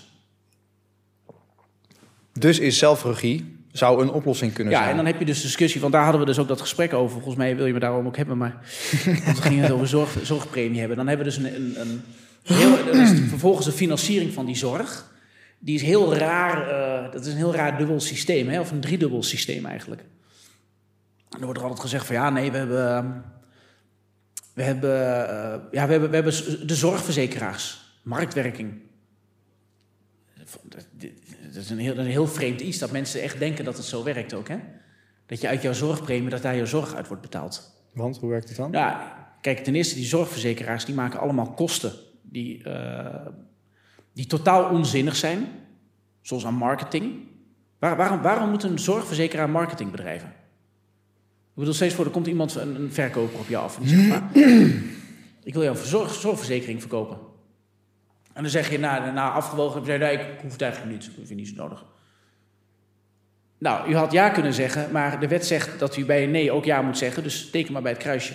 Je hebt vier grote bedrijven in Nederland. Hè, dus al die zorgverzekeraars, het lijkt alsof er heel veel zijn. Eh, dan heb je ook InShared en dat is dan zogenaamd... Vergelijken. wat, dat vergelijkt dan of zo, dat is ook onzin, want het is ook gewoon van een van die clubs. En dat zijn gewoon vier labels. Het zijn gewoon vier bedrijven met een aantal labels die doen alsof ze concurreren op dingen die helemaal niet kunnen. Hè? Want dan heb je een, een milieuvriendelijke zorgverzekering en een, of een meer holistische benadering of weet ik veel. Nee, eh, dat, is gewoon, dat is gewoon echt bullshit. Dus appels en peren vergelijken. Zorg is geen koekje. Je kunt een ziekenhuis niet vergelijken met een koekjesfabriek. Daar kun je wel marketing doen en verkopen. hey, vindt u mijn koekje lekker? Want het is zus en zo gemaakt. Dat, dat product kun je ook nog begrijpen. Je kunt ervan weglopen. Je, je hebt het niet soms acuut nodig, een koekje. Tenzij je misschien suikerziekte hebt. Maar al, al die dingen die bij een markt horen. Hè, dus die gewoon uit de micro-economische theorie. Waarbij je kan zeggen, nou onder die omstandigheden zou marktwerking kunnen. Als je heel veel aanbieders hebt. Als het homogene, begrijpelijke producten zijn. Die de marktparticipanten, dus de zorgvragers. Hè, dus de marktparticipanten, die moeten het product kunnen begrijpen. En kritisch kunnen analyseren en er ook van weglopen. En als ze, dat doet, als ze dat doen, dan daalt de prijs van het product, gaat de aanbieder failliet. En zo krijg je door zelfreiniging, volgens de kapitalistische theorie, zou je naar een gezonde sector toe moeten. Alleen aan al die voorwaarden wordt niet voldaan. De overheid verplicht jou om dat product af te nemen. Dus daarmee is er al helemaal geen markt. Uh, die zorgverzekeraars mogen ook geen winst uitkeren. Uh, daar hebben ze wel een, een, achterdeurtje voor verzonnen om dat stiekem wel te doen. Uh, maar er is daar dus een hele bureaucratie opgetuigd met allemaal bedrijven. En die moeten ook weer accountants hebben. En die gaan dan vechten met die ziekenhuizen over zorg die toch wel geleverd moet worden. dus er wordt weer een extra schakel ingebouwd met die zorgverzekeraars. En kijk, een zorgverzekering is ongeveer 100 piek per, jaar, per maand. Hè? Even uh, afgerond. Uh, nou, dat gaan 12 maanden in een jaar. En er zijn 13 miljoen, uh, 13 miljoen volwassen Nederlanders. Volgens mij is dat 156 miljoen, 15,6 miljard euro wat er per jaar aan premie wordt opgehaald. Toch? 100 euro, 12 maanden, 13 miljoen volwassenen. Daar kun je, die, daar kun je, die, die, daar kun je de zorgkosten niet uit betalen. Daar gaat, dat, daar gaat iets van 80 miljard per jaar heen. Waar, waar komt dat verschil vandaan? Uit andere potjes. Uit belasting. En heel veel mensen, ik had laatst ook een, een leuke discussie met zo'n zo'n libertariër. Ik vind het leuk om zo'n libertariër te zeggen. Ik, sta, ik ben nu lijstduwer voor de Libertaire Partij. Van Robert Valentine. Jij bent lijsttrekker? Li lijstduwer. Oh, lijstduwer. Ja, dat is een alternatieve VVD. Eigenlijk wat de VVD 30 jaar geleden was. Maar een van de dingen die ze willen is het versimpelen van dit soort regelingen. Want het is zo onbegrijpelijk. Mhm. Mm -hmm. Als mensen zeggen van, nou, we hebben in Nederland toch marktwerking in de zorg. Nou, uit die marktwerking kun je dus, uh, zeg, 15 miljard euro financieren. Als je gewoon naar Google gaat, dan tik je in ZVW. Dus de kostenverzekeringswet.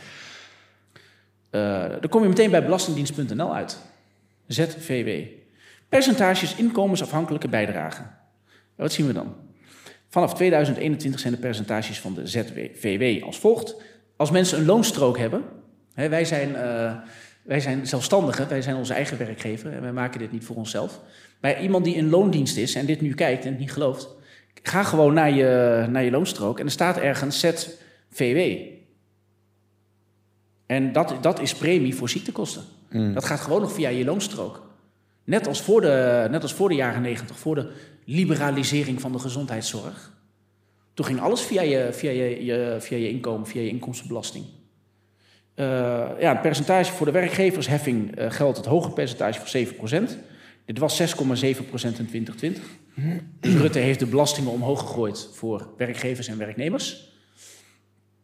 Um, en voor de eigen bijdrage ZVW die uw werkgever of uitkeringsinstantie inhoudt op uw loon of uitkering geldt het lage percentage van 5,75 procent. En het maximum bijdrage inkomen in 2021 is 58.332 euro.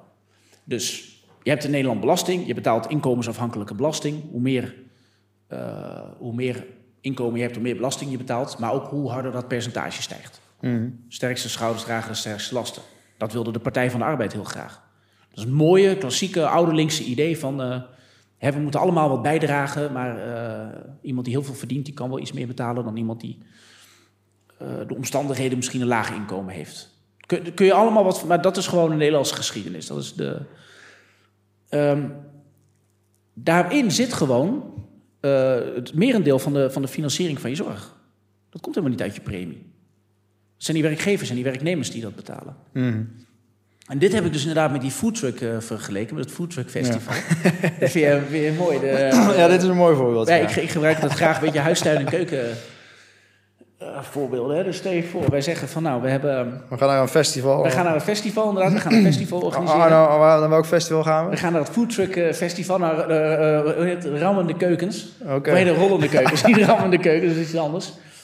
Hm. Dat is dan echt zo'n leuk hipsterfeest. Waar ze gemberthee hebben. Dan hebben ze gemberthee inderdaad. Een gembertheetje drinken. Ik zou je niet... eh, ja, dat zijn Best allemaal je eh, bent. hippe burgers. Vooral veel, veel burgers, zeewierburgers. Ja, en die gaan daar een beetje... ehm nou goed, Foodtruck Festival. Nou, dan moet er betaald worden. Dus bij het Foodtruck Festival per tent moet er, moet er worden betaald. Je- op de een of andere manier moet je betalen voor je, voor je veel te dure hapjes. Nou, er zijn er twee systemen denkbaar. Er komt op een gegeven moment een of andere eh, socialist met zo'n FNV-hesje en zo'n boze rode kop over de kapitalist. Ik ga eventjes een beetje in de stereotypen. En die zegt, het moet allemaal samen. We moeten alle kosten samen dragen. Ik zie Jesse Klaver al Je staan. ziet Jesse Klaver al staan. van, eh, de rijke standhouders moeten ook betalen voor de armen. Dus Ja. wat doen ze? Er komt één heel groot hek rondom het terrein. Je moet door een centrale kassa naar binnen. En daar kun je munten pinnen. Dan kun je je pinnen. En soms is dat ook zo bij zo'n foodtruck festival. Hè? Dan hou je je, je pinpasje hou je dan tegen, een, eh, tegen het kastje aan. Daar staat Hans Theeuwen met zijn hoeren en zijn pooiers. Ja, Eh, exact. Die, 1 dat euro, spelletje. 1 euro is 5 hoeren. ja, precies. 5 munten, sorry. Ja. Als mensen, we moeten zo meteen even een linkje onder dit filmpje zetten. Dat mensen weten waar, eh, waar dit betrekking op ja. Hans Theo had een leuk grapje gemaakt. Maar goed, dat is optie 1. Centraal systeem, centraal kassasysteem. Je komt binnen, je betaalt, je bestelt je munten.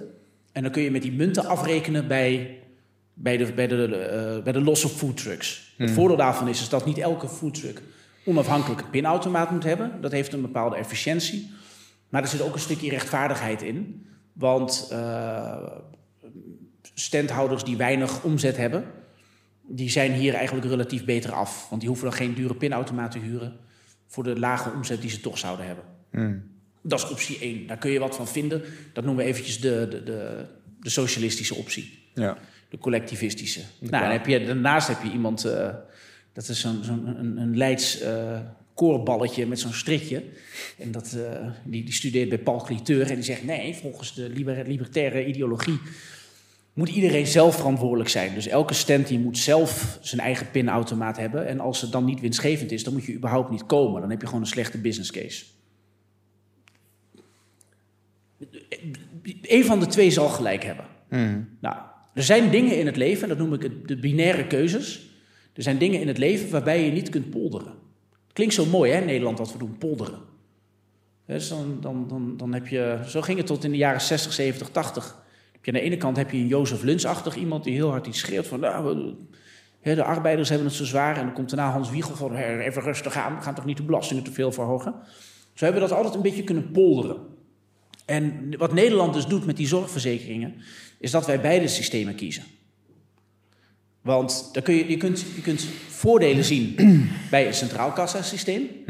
Je kunt er nadelen bij bedenken. En, en dat, maar dat geldt ook voor het feit dat iedereen zelf maar het moet regelen. Alleen wat je dus nooit moet doen, is dat je beide systemen invoert. ja. Dat, dat is eigenlijk ook een beetje wat we doen met het hele euro-verhaal. Dus Dat eh, doen we, met, dat doen we ook met die We zorgverzekeringen. kiezen, maar we kiezen niet. Dat Ja, is eigenlijk- precies, En we dan krijg je gewoon halve, halve resultaten. Dat is... Ja, eh, precies. Dus dan zeggen we, dus de, de VVD wilde heel graag dat burgers zouden zien wat de kosten zijn van hun eigen zorgverbruik. Nou, daarom, eh, daarom is die eh, premie ingevoerd. Eh, alleen dan zegt de Partij van de Arbeid van ja, maar ja, arme mensen moet je dan wel compenseren. Zo, zo krijg je de zorgtoeslag.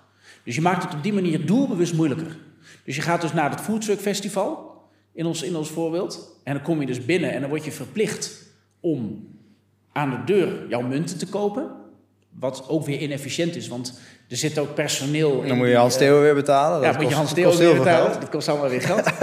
Dus die, zit, die, die moet dat personeel dat eh, in, in die hokjes zit om die munten te wisselen voor geld, dat moet je ook betalen. Vervolgens ga je naar de, en dat, is dan het, het, het festivaldeel. En vervolgens ga je dan naar het desbetreffende foodtruckje. en dan moet je daar nog een keer betalen. Mhm. En die, moet die, die, die kerel die eh, dat- foodtruckje heeft, die moet dan ook nog eens eh,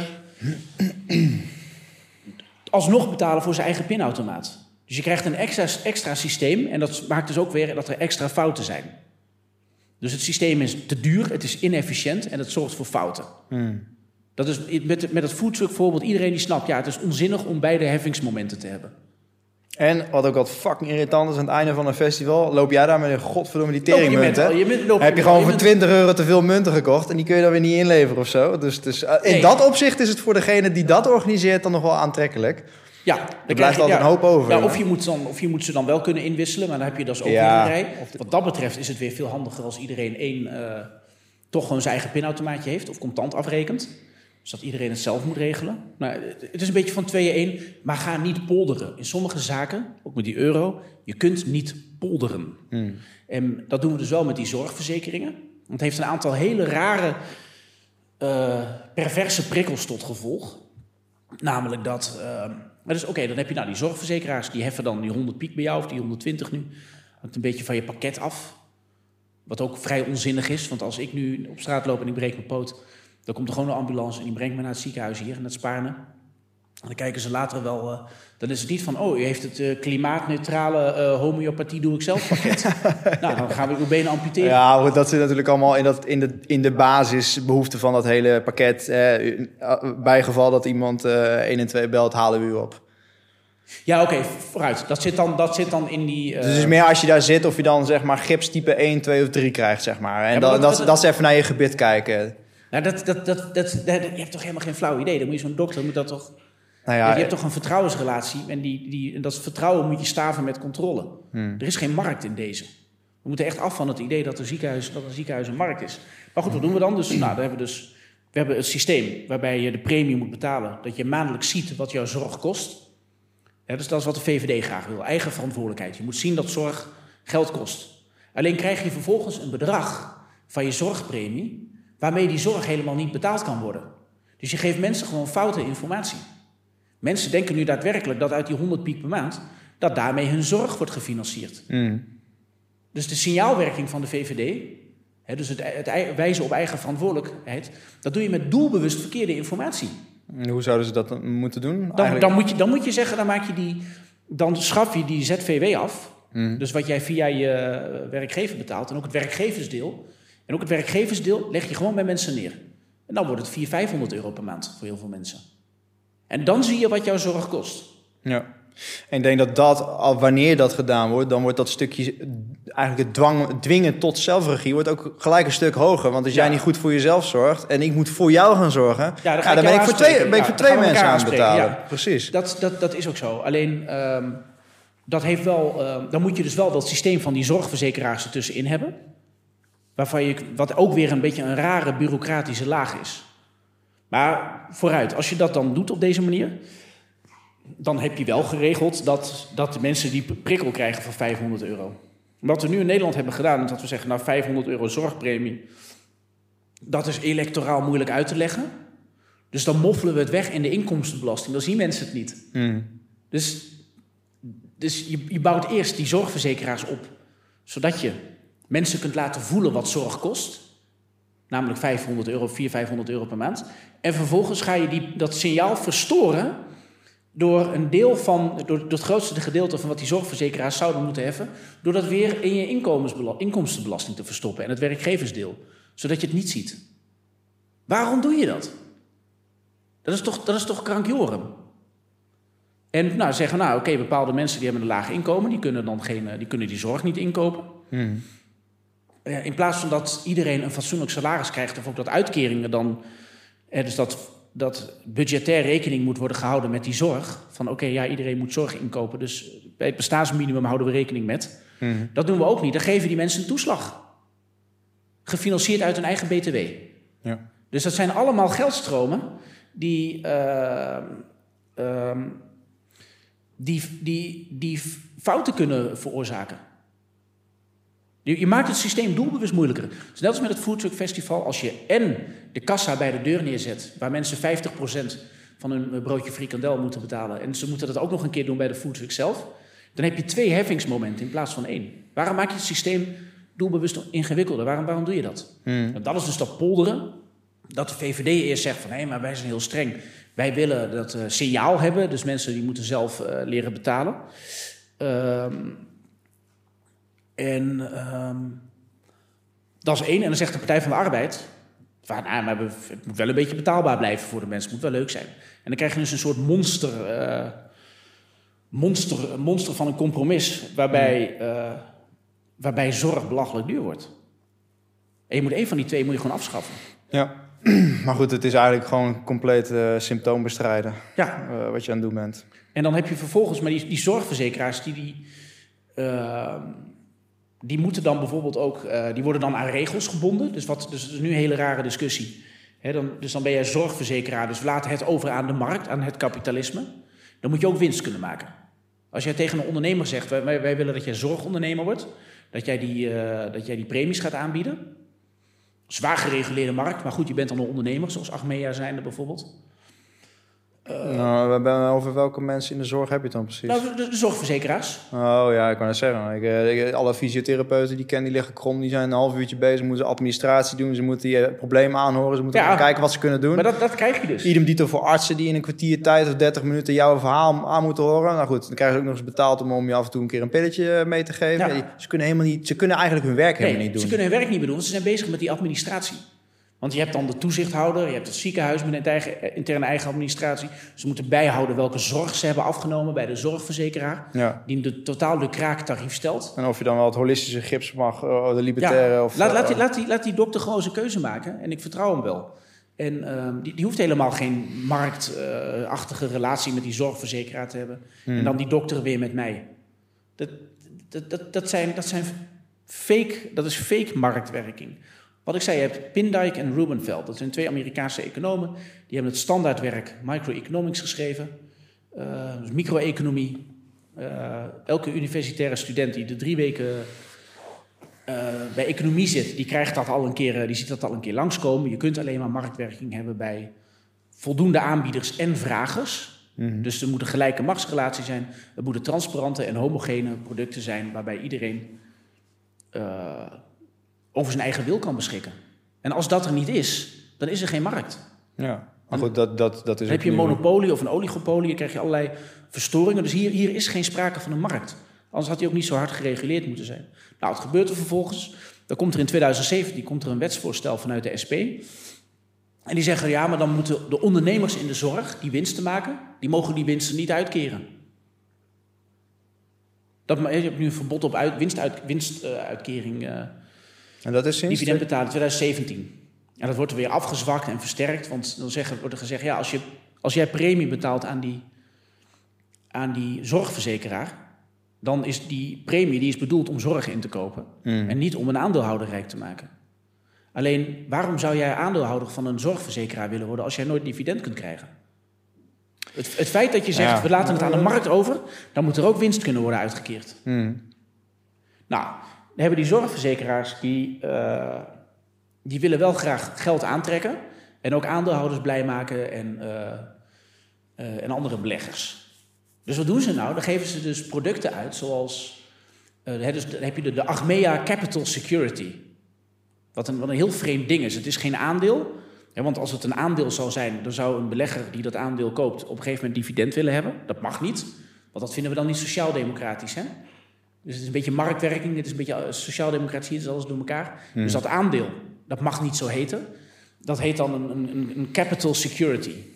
En die wordt dan op de beurs in Ierland uitgegeven, daar zit Achmea. Als jij in Achmea wil beleggen, dan moet je naar Ierland. Want die Ierse toezichthouder die zegt, oké, dit hele rare beleggingsproduct, dat vinden we wel goed. En dan krijg je iets van 5% rente. Of 4,5%. Dus op die manier gaat alsnog zorgpremie naar vermogende beleggers die in Egon eh, of in eh, Achmea stappen. Vervolgens wordt de Nederlandse zorgautoriteit die wordt dan weer boos. Die stuurt dan een brief naar de AFM en dan moet iemand bij de AFM die moet dan juridisch advies inwinnen of deze constructie die Achmea heeft bedacht wel kan. Ja, dan krijg je En- eh, advocatentarieven. Dan die, krijg je eh, die advocatentarieven eroverheen. Terwijl als je gewoon had gezegd, laat de Nederlandse zorgautoriteit die eh, functie van Achmea en van die zorgverzekeraars overnemen, dan had die Nederlandse zorgautoriteit tegen het tarief van de Nederlandse staat geld kunnen lenen. Als je even te maken hebt met een eh, funding shortage. En, dat, en de Nederlandse staat die kan tegen eh, minimaal, eh, minima- minimale rente lenen. Dus Achmea haalt dat geld op voor 4,5% Officieel is het geen aandeel, maar er gaat wel, wel iets van 200 miljoen euro per jaar naar die financieringslasten van die dingen. Want de beleggende wereld die wil dat graag. Die bellen Achmea op en die zeggen van... hey, kun jij een beleggingsproductje maken op basis van die, van, van die polissen van je. En dan zegt Achmea, ja, maar dat mogen we niet, want eh, ja, dan moeten we winst uitkeren. Nou, dan noem je het iets anders. Hè, dus het een deeply insubordinated uh, capital security structure A, 4,5% interest jaar jaar die op de beurs van Ierland. En er zit een heel circus omheen en dat kost allemaal geld. En het gaat allemaal niet naar zorg. Ja. En dat, dat is gewoon onzin. Dat is de, de, dat is de rare situatie waar je dan in zit. Maar goed, dan heb je dus dat hele dure circus. En dan zou je kunnen zeggen, nou dan moet op die manier moet je dan maar gewoon je zorg financieren. Maar vervolgens laten we dan die verzekeraars premies heffen die veel te laag zijn, doelbewust. Om, Dat is- om, om de Nederlandse burger maar te pamperen en het gevoel Ja, om het te geven pamperen, om, het, om hem het gevoel te geven dat hij niet meer dan die 100 euro moet betalen. Ja. Waarmee je hem dus bewust verkeerd voor ligt. Ja, ik denk dat Dus dat... schaf één van die twee af. Dat is, dat- dat, is dat mijn, dat- mijn boodschap. eh, ook wel kunt trekken naar bijvoorbeeld eh, pff, eh, eten. Hè, bijvoorbeeld re- reguliere eh, groente en fruit, volgeknald met pesticiden van bijvoorbeeld Monsanto en Bayern. Het vlees wat we vreten Ja. zit, zit vol met antibiotica. Dieren leven in een niet-natuurlijke leefomgeving. Nee. Dat heeft ook allemaal weer invloed. Het is allemaal informatie wat hier opengebroken wordt in, jouw, in je spijsvertering. Allemaal informatie over de buitenwereld. En als dat niet overeenkomt met de omgeving waar je direct in leeft, dan denkt je biologische klok om ook de hele tijd van: Oh, eh, zit ik in Afrika? Want ik zit, ik zit nu bijvoorbeeld een, eh, weet ik veel, eh, een banaan te vreten. Als jij dat zegt, ik, ik weet hier niks van. Nou goed, maar je dat, zegt het met overtuiging, dus ik vertrouw je. nou ja, dat, dat, dat, is, dat is in ieder geval een, een simpel voorbeeldje wat, wat je kunt geven. Als jij hier een banaan eet in de winter, dan zeg ik: Nou, breng me naar de bananenboom. Oh, Nou, Ja? die, die is er niet. ik heb het net als, nog gedaan. als het goed is. Ik zou heel graag weer naar, naar Afrika willen. ja, dat snap ik. het, ja. Maar terugkomend op vlees, weet je, het is volgeknald met, eh, met, met, eh, met troep, omdat die beesten gewoon zo vet. Ja, alles wat, jou, mogelijk, alles wat het organisme eh, niet tot zich kan nemen en kan gebruiken, tenminste voor de mens, wordt opgeslagen in vetweefsel. Ja. Dus als wij veel troep vreten, ik heb ooit een, eh, een risicoanalyse gemaakt over de zalmindustrie in Noorwegen, waar, waar ze notabene minister van de zalmindustrie hadden, die aandelen had in de zalmindustrie. Ah, mooi, ja, ja, ja. nou, toen dacht ik al, hè? Oké, dat was het eerste moment dat ik een beetje mijn, eh, mijn Arno Wellenser werk deed. Kijk, als En, mensen eh, dat nou wat meer deden. En eh, nou goed, daar eh, er zijn ook een aantal docu's over geschoten. Dat die zalm die leeft dan in hè, een van die eh, Die netten. bakken van die... ja. Van die bakken. En daarbuiten zit de wilde zalm. Die is dan wat roder. Maar die normale zalm die wordt dan gevoerd met onder andere eh, bestandsdelen die ze ook in mosterdgas gebruikten in de oorlogen. Want wat, Ja. want, want wat gebeurt er dan? Het, eh, eh, eh, het systeem van de zalm denkt: hey, fuck, dit is eh, niet wenselijk. Dit kan ik niet gebruiken. Het wordt vetweefsel. Dus ik word heel snel vet. Hoe, hoe meer ik weeg, des te meer ik oplever. Ja. En wij bij de Albert Heijn, kom maar door met die zalm. Nou ja, en dan denk je, nou, dan haal ik Noorse, eh, wilde zalm, zeg maar. Maar goed, die zalm die gaat dood, of scheidt in de omgeving. Dat komt ook in het ecosysteem Ja, terecht. Dus eigenlijk ben je gewoon, eh, is op een gegeven moment je hele je ecosysteem ver- verneukt. Ik ben en heel ben je- benieuwd wat dit met zorgpremie te maken heeft. Nou, Zalm. zalm. Wij Een eten dus, wij eten dus voeding die ons eigenlijk, eh, eh, laat ik het suboptimaal noemen. Het is niet, eh, het is niet optimaal voor onze gezondheid. Nou ja, het resultaat daarvan is dat, dat we langzaam maar zeker steeds makkelijker ziek en ziek worden. Dat kost klauwen met geld. Wat vervolgens dan opgevangen moet worden met premies die ontoereikend zijn. Ja. En, en, en we worden, kijk, ook hier in dit verhaal, wat, ik, wat het punt wat ik wil maken, is dat wij beseffen ons niet hoe, hoeveel gezond eten kost. En dat komt A, omdat we niet weten wat gezondheid is. B, omdat we niet weten wat de effecten zijn van een, een, een niet gezond leven, omdat het lang duurt. Je lichaam is niet van suiker gemaakt en kan een hoop shit hebben. Dus mensen worden langzaam maar zeker misschien dan een, ja, eh, 25, 35 en dan langzaam maar zeker word je ouder, heb je energieverlies en word je gevoeliger. En dan in één keer, dan komt in één keer de, de, de, de, de, de koude bak met water over je hoofd heen en denk je, kut, nu heb ik zorg nodig. Ja. Maar dat is allemaal opgebouwd. zorg. En dure zorg. En is allemaal opgebouwd in de jaren daarvoor. Maar dat is ook verantwoordelijkheid, in mijn optiek, van de mensen die op die posten zitten. Nu, nu zo'n zo'n kwast als Hugo de Jonge. Eh, ja, mensen weten niet wat, wat gezondheid is. Dus daar begint het eigenlijk al. En die mensen die zitten ook eh, in de Kamer... die ons vertellen wat we moeten doen om wel gezond te zijn Ja. met een soort van waanbeeld van wat het is. Want ook zij, in mijn optiek, weten niet wat gezondheid is. En de producten die je koopt, die zijn, die zijn duur, eh, die, zijn, die zitten vol met troep. Dus daarom kun je altijd beter, of je kunt beter biologische en biodynamische producten kopen. Die kosten meer, maar dat gaat allemaal in je gezondheidsrekening van je lichaam. Ja, ja. En dat is gewoon een kwestie van lange adem. Maar dan, klink je eigenlijk, dan zeg je eigenlijk van als je dan, dus in een foodtruck, eh foodtruck festival parabel. En dus je hebt twee systemen volgens welke je hebt. Je hebt dus de, het, het omslagstelsel met je ZVW. En je hebt de persoonlijke eh, zorgpremie. Dan zou je eigenlijk de eerste willen afschaffen. Ja. Ik, ik, ik, En dan, dan zien mensen gewoon wat zorg kost. Precies, en idem dito voor, voor eten. En omdat ook daarin alles weer zo goedkoop gemaakt moet. Bijvoorbeeld Nederland, het vlees is nergens zo goedkoop in Europa als in Nederland. Mhm. Wij willen altijd heel veel voor weinig. Dat is heel Nederlands. Ja, We zijn, we zijn gierig. Eh, en dat dat is, komt- ook, is ook biologisch. Hè? Dat komt natuurlijk een beetje uit de ijstijd. Want als jij vet ziet, dan, dan als oermens, als je in het wild tegen vet aankomt, dat is een wonder. Dus als je het dan Nou ziet, dan, dan moet je gaan schrokken. in de winter niet. En eh, daarom zie je ook dieren bijvoorbeeld, die vreten zich he- helemaal lens in de zomer. Ja, precies, maar dat weten ze. Dus er zit iets in. Precies, maar Dus wij- schrokken is evolutionair bepaald. Wij denken nu andersom. Wij denken dat we heel strak moeten zijn in de zomer vanwege esthetische eh, Ja. validatie die onze omgeving Ja, geeft. maar het moet eigenlijk eh. andersom, want we moeten onszelf helemaal lens vreten in de zomer, zodat we, want in de winter is het koud, groeit er geen banaan, groeit er geen eh, broccoli en kunnen we alleen maar vlees en vis eten op het noordelijk halfrond. precies andersom. Ja. Maar we doen, wij doen het allemaal andersom. En dat is allemaal weer nadelig voor je biologische klok. En dat, heeft, dat dicteert je com- complete hormonale huishouden. Dat weten heel veel mensen niet. Ik heb voeding en diëtetiek gedaan en food and business. Nou, dit soort shit, dat werd mij niet aangeleerd. Je moet eh, veel vitamine D slikken. Je moet, je moet veel fruit eten, want er zitten veel vezels in het voedingscentrum. Wat die allemaal uitkouwen. Dat kun je ook met een korreltje zout nemen. In mijn optiek, eh, overigens ook wat ik zeg. Doe vooral je eigen onderzoek. Doe vooral eh, het, het, het Arno Wellens protocol. Maar goed, al die systemen die zijn natuurlijk gebouwd op, op, op ideeën. Een, een flauw voorbeeldje, dit licht wat we bijvoorbeeld hier hebben, het sterf van het blauwe licht.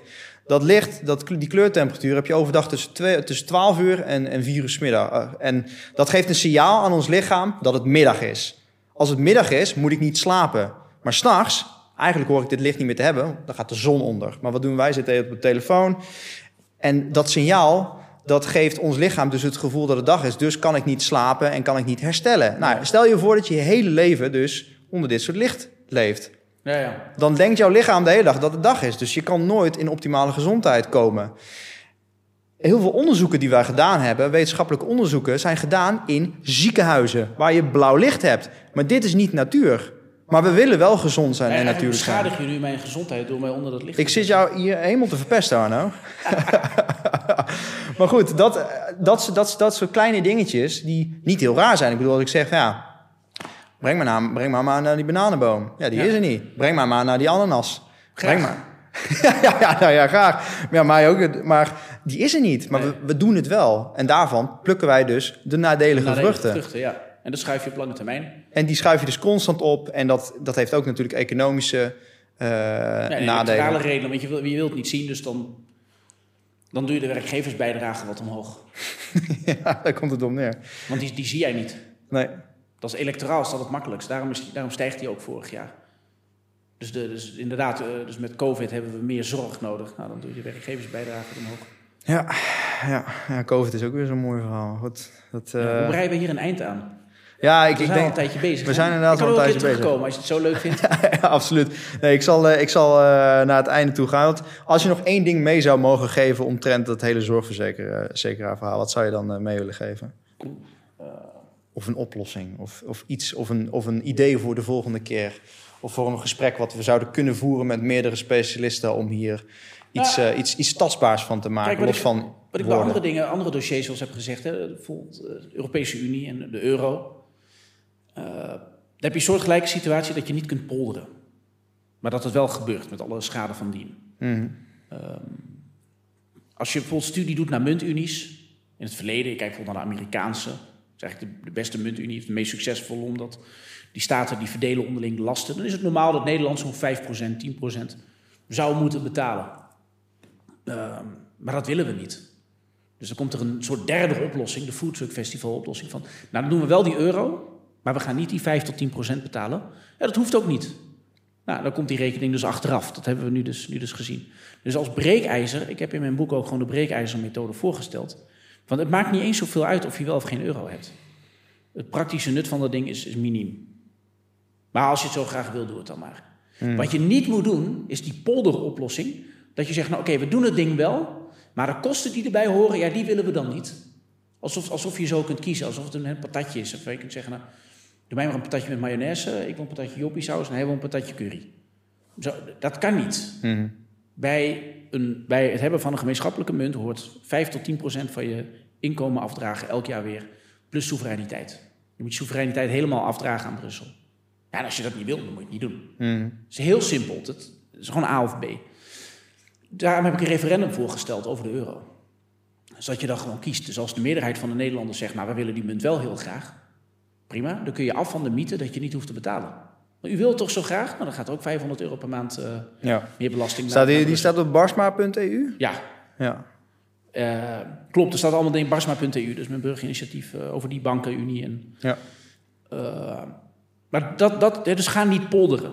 Nou, ik denk dat je hier, dat hier ook zou moeten doen. Dat je gewoon naar een groot zorgreferendum toe moet. En dat je ofwel de zorgverzekeraars... ofwel de overheidsbemoeienis met die markt beëindigt. Mhm. dus, dus even heel plat geslagen, complete transparantheid. Ik denk dat dat een goede start is. Ja, nee, natuurlijk. Nee, maar kijk, ik wil, ik wil die keuze, ik wil die keuze forceren. Want het maakt me niet eens uit wie, wat de beste keuze is. De slechtste keuze is de derde optie, namelijk doormodderen. Ja, dus dat is niet kiezen. Dat, Dat, is niet kiezen. Dat is wat Rutte altijd doet. Ja. Daar is Rutte fantastisch in. Dat hij de discussie mijdt, dat hij, dat hij leugens vertelt, dat hij zegt dat hij iets niet heeft gedaan, dat hij memo's zogenaamd niet heeft gezien. En dat hij, Mm. terwijl ik, ik weet wat er op zijn bureau ligt. ja, maar dat is, dan komen we bij het tweede punt. Dus één is, is complete Nee, maar- transparant. nee, nee, tweede, nee, je moet een- je kiezen moet naar en, een- leiderschap. Dus je moet, je moet Je dus kiezen. Ja, je moet een leiderschap. Kijk, dus wij zouden een echte premier moeten krijgen, maar die krijgen we niet, want Rutte gaat het weer winnen. Wat mij verbaast, want Nederlanders die trappen er steeds weer in. Eh, ik vind het verbazingwekkend hoe hij dat doet, maar hij zal deze discussie ook nu niet gaan voeren. Met als gevolg dat we het einde van dit decennium ingaan, de tweede helft van dit decennium, met, een, met unfunded liabilities, zoals dat heet. Dus de schuld is er wel. Je weet dat een aantal 80-plussers tot nog tot in lengtejaren van, van jaren zal leven, AOW, pensioen en zorg nodig heeft. Mm. Dus die schuld kun je eigenlijk al inboeken. Je, weet, je, weet, je kunt actuarieel vrij redelijk berekenen wat, wat dat met zich mee gaat brengen aan consequenties. Alleen de funding daarvoor is er niet. Er is geen AOW-pot bijvoorbeeld. Er wordt, het wordt, wat ik zei van die AOW, dat voorbeeld. Er wordt elk jaar 20 miljard euro te veel uit die pot getrokken. Nou, dat zal gaan verdubbelen. Wij weten, wij, jij en ik, wij weten het nu al. Nou, dan heb je toch een schuld, boekhoudkundig gezien. Mm. Dan zou de overheid toch een schuld moeten opnemen naast de staatsschuld. Maar die is er niet. Dus wij, wij weten wel dat het probleem er is. Maar we hebben het nergens boekhoudkundig neergezet. Dus politiek en electoraal is het probleem er niet. Maar dat, dat, dat is dus een unfunded liability. De liability, de schuld, die is er wel, maar hij, hij wordt niet opgenomen. Nou, eh, om te voorkomen dat je dus een volgend decennium, dat we de tweede helft van de decennium ingaan, eh, waarbij op heel veel van dit soort vlakken gewoon geen keuzes worden gemaakt, ehm, wil, wil, zou ik gewoon een zorgreferendum willen. Van moeten we de zorgverzekeraars afschaffen of niet? En dat is een beetje wel de vraag hoe je de vraag formuleert. Mm. Want als je het zo doet, dan is het wel, eh, wel suggestief. Want als je de zorgverzekeraar stom vindt, zeg je nou schaf maar af. Maar dan betekent het wel dat de, dat de premie vervolgens in, het, in zijn geheel via de Z, eh, ZVW gaat. Ja. Dus via je, via je loonstrook. Dat moet je er dan wel eerlijk bij zeggen. Ja.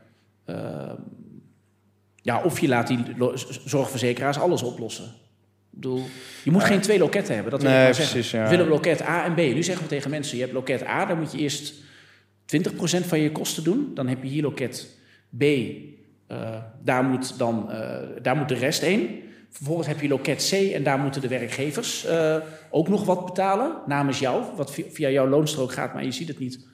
Maar het maakt wel jouw loonkosten hoger. Dus het beïnvloedt jouw marktpositie ten opzichte van die, van die, van die werkgever. Maar jij ziet dat niet. Dan heb je nog een loket D, waarbij je kosten kunt terugvragen van loket A als je heel weinig verdient. En dan gaan we ook nog eens heel veel mensen van, eh, van over de hele wereld naar Nederland halen met immigratie. Niks te nadelen van die mensen.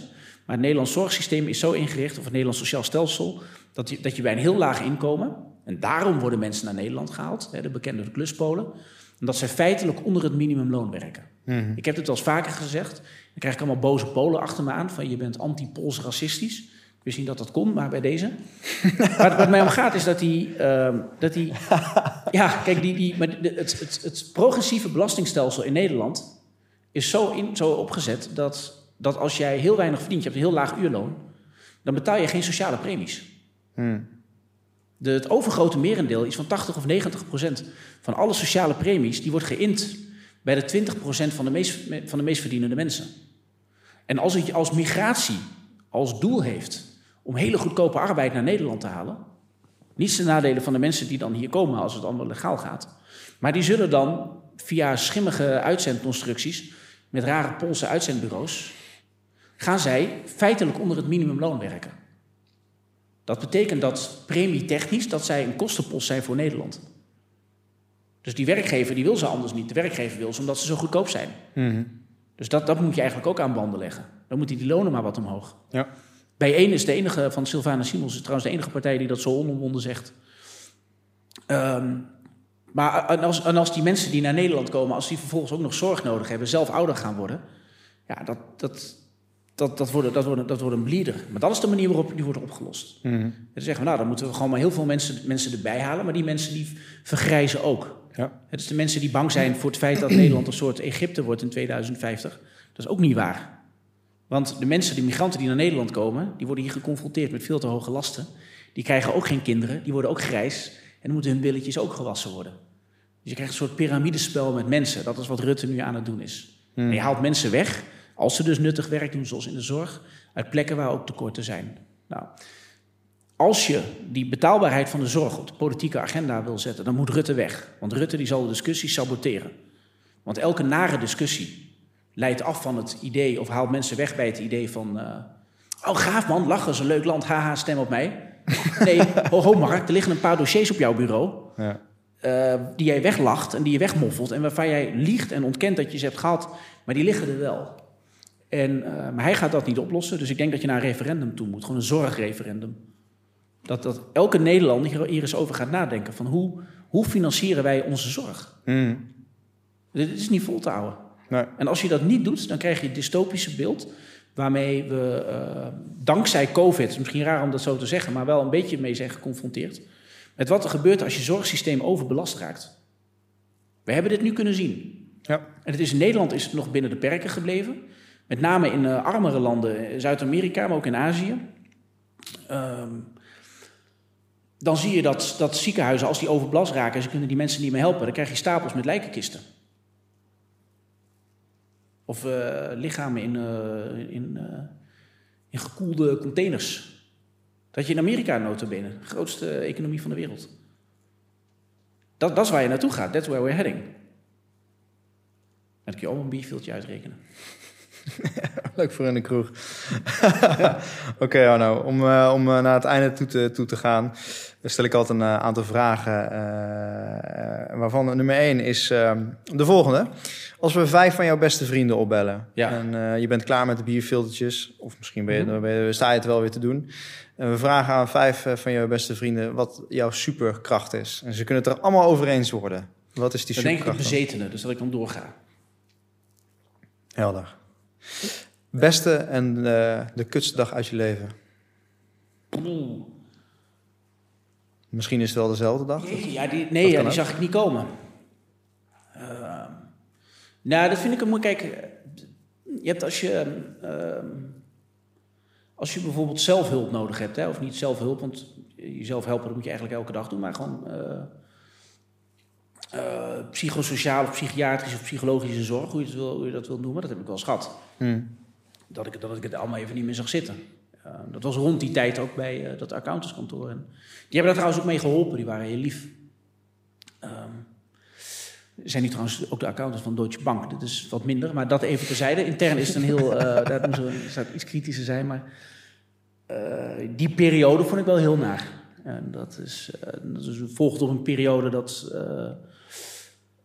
dat mijn vader is overleden en dan gebeurt er een reeks van dingen eigenlijk vrij snel achter elkaar. Dan gaat je relatie uit, eh, Mm. je woning, weet ik veel. En dan kom je ineens in, in een situatie terecht dat je, dat je niet meer weet waarom je het doet. Waar, en je familie is weg en mijn, al mijn familie woont in Zuid-Afrika. Hmm. Dus dan wordt het ineens heel stil hier.